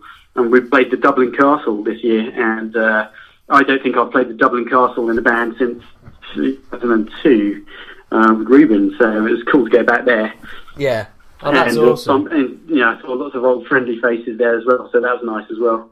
And uh, yeah, it's great. I mean, because we're again, Free Atlantic um, is a, a funny thing where it's difficult to gauge who likes you and how well known you are as a band. A bit like we felt like in Reuben, we didn't really know how many people liked us and what you know who knew us and stuff. And uh, it's kind of a bit like that with FTA. I mean, it surprises me that people you know come along and sing our word, you know words back to us, we're not you know because we're a small band effectively, and. Yeah. Uh, it just amazes me when you've got people coming along who know who you are and have your albums and sing along. It's like, really? That's awesome. That's the best. Yeah, yeah. I mean, So uh, yeah, Camden Rocks was kick-ass. In fact, last year was so hot. Last, I think I, personally I preferred last year, just because it was just. I mean, it was it was busy this year, but last year was just absolute stonker. Uh, it was a stink box in there. It was so sweaty and oh, grimy and hot and yeah, everything, good everything you want, everything you want from a from a, a venue, really. yeah, yeah, it was awesome. Really, really good. Oh, yeah, that's good, brilliant. good times, right? Cool, man. Well, look, that that seems like a that seems like a really good place to um to, to wrap it up. We have, after all, been nattering for coming up for an hour and fifteen minutes. it's easy, isn't it? It, it is though. It is. It's very easy. And look, I'm I'm gonna um obviously I'm following you on um on Twitter and um um and I think you're following me as well. So let's stay in touch. I will get that. Yeah. Bill- I'll get that Billy Talent album to, over to you within the next five minutes. Um, ah, mate, that that's awesome. I can't wait. I'm gonna uh, I'm gonna hit the pub now. I'm gonna see some friends this evening, and then tomorrow uh, blast it on my way to work. Awesome, great. Okay, mate. Well, look, have a have a great evening. Um, uh, this will be going out um, uh, later this month. I will. Uh, I'll make sure you get a link, um, and um, and I'm going to make sure that um, the uh, the um, Reuben fans Twitter account uh, get a link as well. Um, yeah, do yeah. and- I, I did actually set up a Reuben Twitter um, last year, I think, at some point, or maybe I can't remember when it was. Uh, called Reuben the band. Don't uh, yeah, so don't use that because um, I, I think I've, I've tried to disable it. Ah, Um, I, I only set it up to try and link uh, profile picture to Spotify, and it just all ended up getting tits up, and I couldn't get it working. So, so uh, No worries. The problem is, caught, caught on to that. We had a Twitter, and it was like, "Oh, Reuben's." I was like, "No." so I tried to pull it. Well, I'll- well, I'll, um, try and ignore it. Well, don't worry, I'll, and I'll, I'll obviously get Freeze the Atlantic in there as well, and we'll um, and and yeah, anytime, anytime you want to, you know, push any stuff or you got anything, let me know, um, and, and I'll give it a mention. And um, and thank you very much for taking time out. Thank you for being so approachable on uh, on Twitter, and um, it's it's been a laugh. I've really enjoyed uh, really enjoyed your company for this last hour and fifteen minutes. Thank you very much. Yeah, I've enjoyed it. Thanks for getting in touch with me. You know, it's it's, it kind of breaks up uh, my standard life and makes me reminisce a bit about what I used to do. And uh, pleasure, pleasure, pleasure talking to you. Thank well, you very much. not at all. It's been it's been great, and um, uh, uh, you you're in the you're in the I'm not going to say where, but you're in the Surrey area, aren't, aren't you? Yeah, uh, Hampshire. Yeah. Okay, yeah. Well, I, I, well, I, to, I used to be in Surrey, but yeah, Hampshire. ah, right. Well, well, I, yeah, right. Okay. Well, next time I'm out that way, I'll um, I'll let you know if I'm doing a stand up or whatever. I'll let you know and come along and um, Oh, wonderful! and- yeah, and definitely. say That'd be, that'd be brilliant. I'd love to come along. cool, excellent. Well, lovely to talk to you, guy. Have a great evening, and um, I'll let you know when this comes out, and I'll get you that album now. Awesome. Thank you. All the best. Take care. Yeah, you too. Cheers. Cheers. Bye. Bye bye. And there you have it. There was the uh, interview with Guy Davies, which I really enjoyed. I hope you enjoyed that. Um, sorry, I'm just going to shut the door. Realise I opened the um, opened the door again, and um, that wasn't a very good idea. Loads of outside noise. Um, I've had all sorts of technical problems. While this, by the way, in this podcast, this has taken me a long time to do. It doesn't normally take this long. But anyway, I, I don't know why I'm telling you. What do I want? Fucking sympathy? Not going to get it, am I? Anyway, um, by the way, that is two interviews now where people have um, uh, talked directly to you, the listener. So I hope you appreciate that. Um, and um, it, it was really cool. Sorry about the beeps during the interview. That was um, somebody trying to get hold of me. So um, while I did the interview, I was texting him saying, "Stop fucking ringing me." But uh, yeah, it really cool. Very, very cool interview. I cannot recommend the back catalogue enough. Um, three great albums. Um, uh, if, I mean, and also if you go to the uh, the Words from Reuben website, which is still up and still active, um, it's definitely worth checking out um, some of their earlier stuff, some of the demos, um, even, and you can. Um, uh, you can get those. There, you can download them for free. But yeah, I mean, a re- really lovely guy, great band. It was great to to, to find all that stuff out, and um, and ho- hopefully, um, uh, some of you are going to check Reuben out and actually discover a band that are just fucking awesome. Um, it's not, yeah, obviously it's not, it's not completely metal, um, but you know, you can listen to other stuff. You know, whilst you're listening to them, check out Billy Talent, check out some Descendents. It's all good stuff. Um, that's that is all good stuff. Um, what um, necessarily isn't all good stuff? Um, other comments from Dave Mustaine on the lyrics to, as you know, I've mentioned this before, the um, post American world. Okay, and this is a quote I'm reading of his. The song talks about how um, how people might not like uh, the America that it is right now, and people are saying, "Get the fuck out of my country! We don't want your military presence here. We don't want that." But then there's a dichotomy how quickly how quickly do people want to move here? There are so many things that have happened that have been uh, that have been good for places to have that Western mentality. But the same thing, you look at democratic countries, the UK, Canada, stuff like that. That's pretty much considered the new frontier, the new West. So I'm not just saying a post United States of America world. Well, thanks for clearing that up, Dave. What the fuck are you talking about? Jesus Christ. And, and the dichotomy, it's not a dichotomy. You are not, you don't have a military presence in one country and, and are bombing people. And then those same people want to come and live in your country. It's it, it's it's quite rare that happens that you bomb people and they and they go, "Hey, I'm loving this bombing. I think we're going to go and live there." Um, but um, and also Megadeth. Actually, this is on my this is on my PC. I found this today. Um, so Anybody up for some? Uh, anybody up for some Megadeth beer? À Tout le Monde, Belgian styled Saison Ale, made in Quebec, Canada, and coming soon to a location near you. So there you go. Officially approved Megadeth beer from the alcoholic Dave Mustaine. Not my words, Dave's words, I think you'll find. I was forced to go to AA, and I hated it, but I had come to a point where I knew that the jig was up. The thing was, God had entered my life and sent me to AA. Really?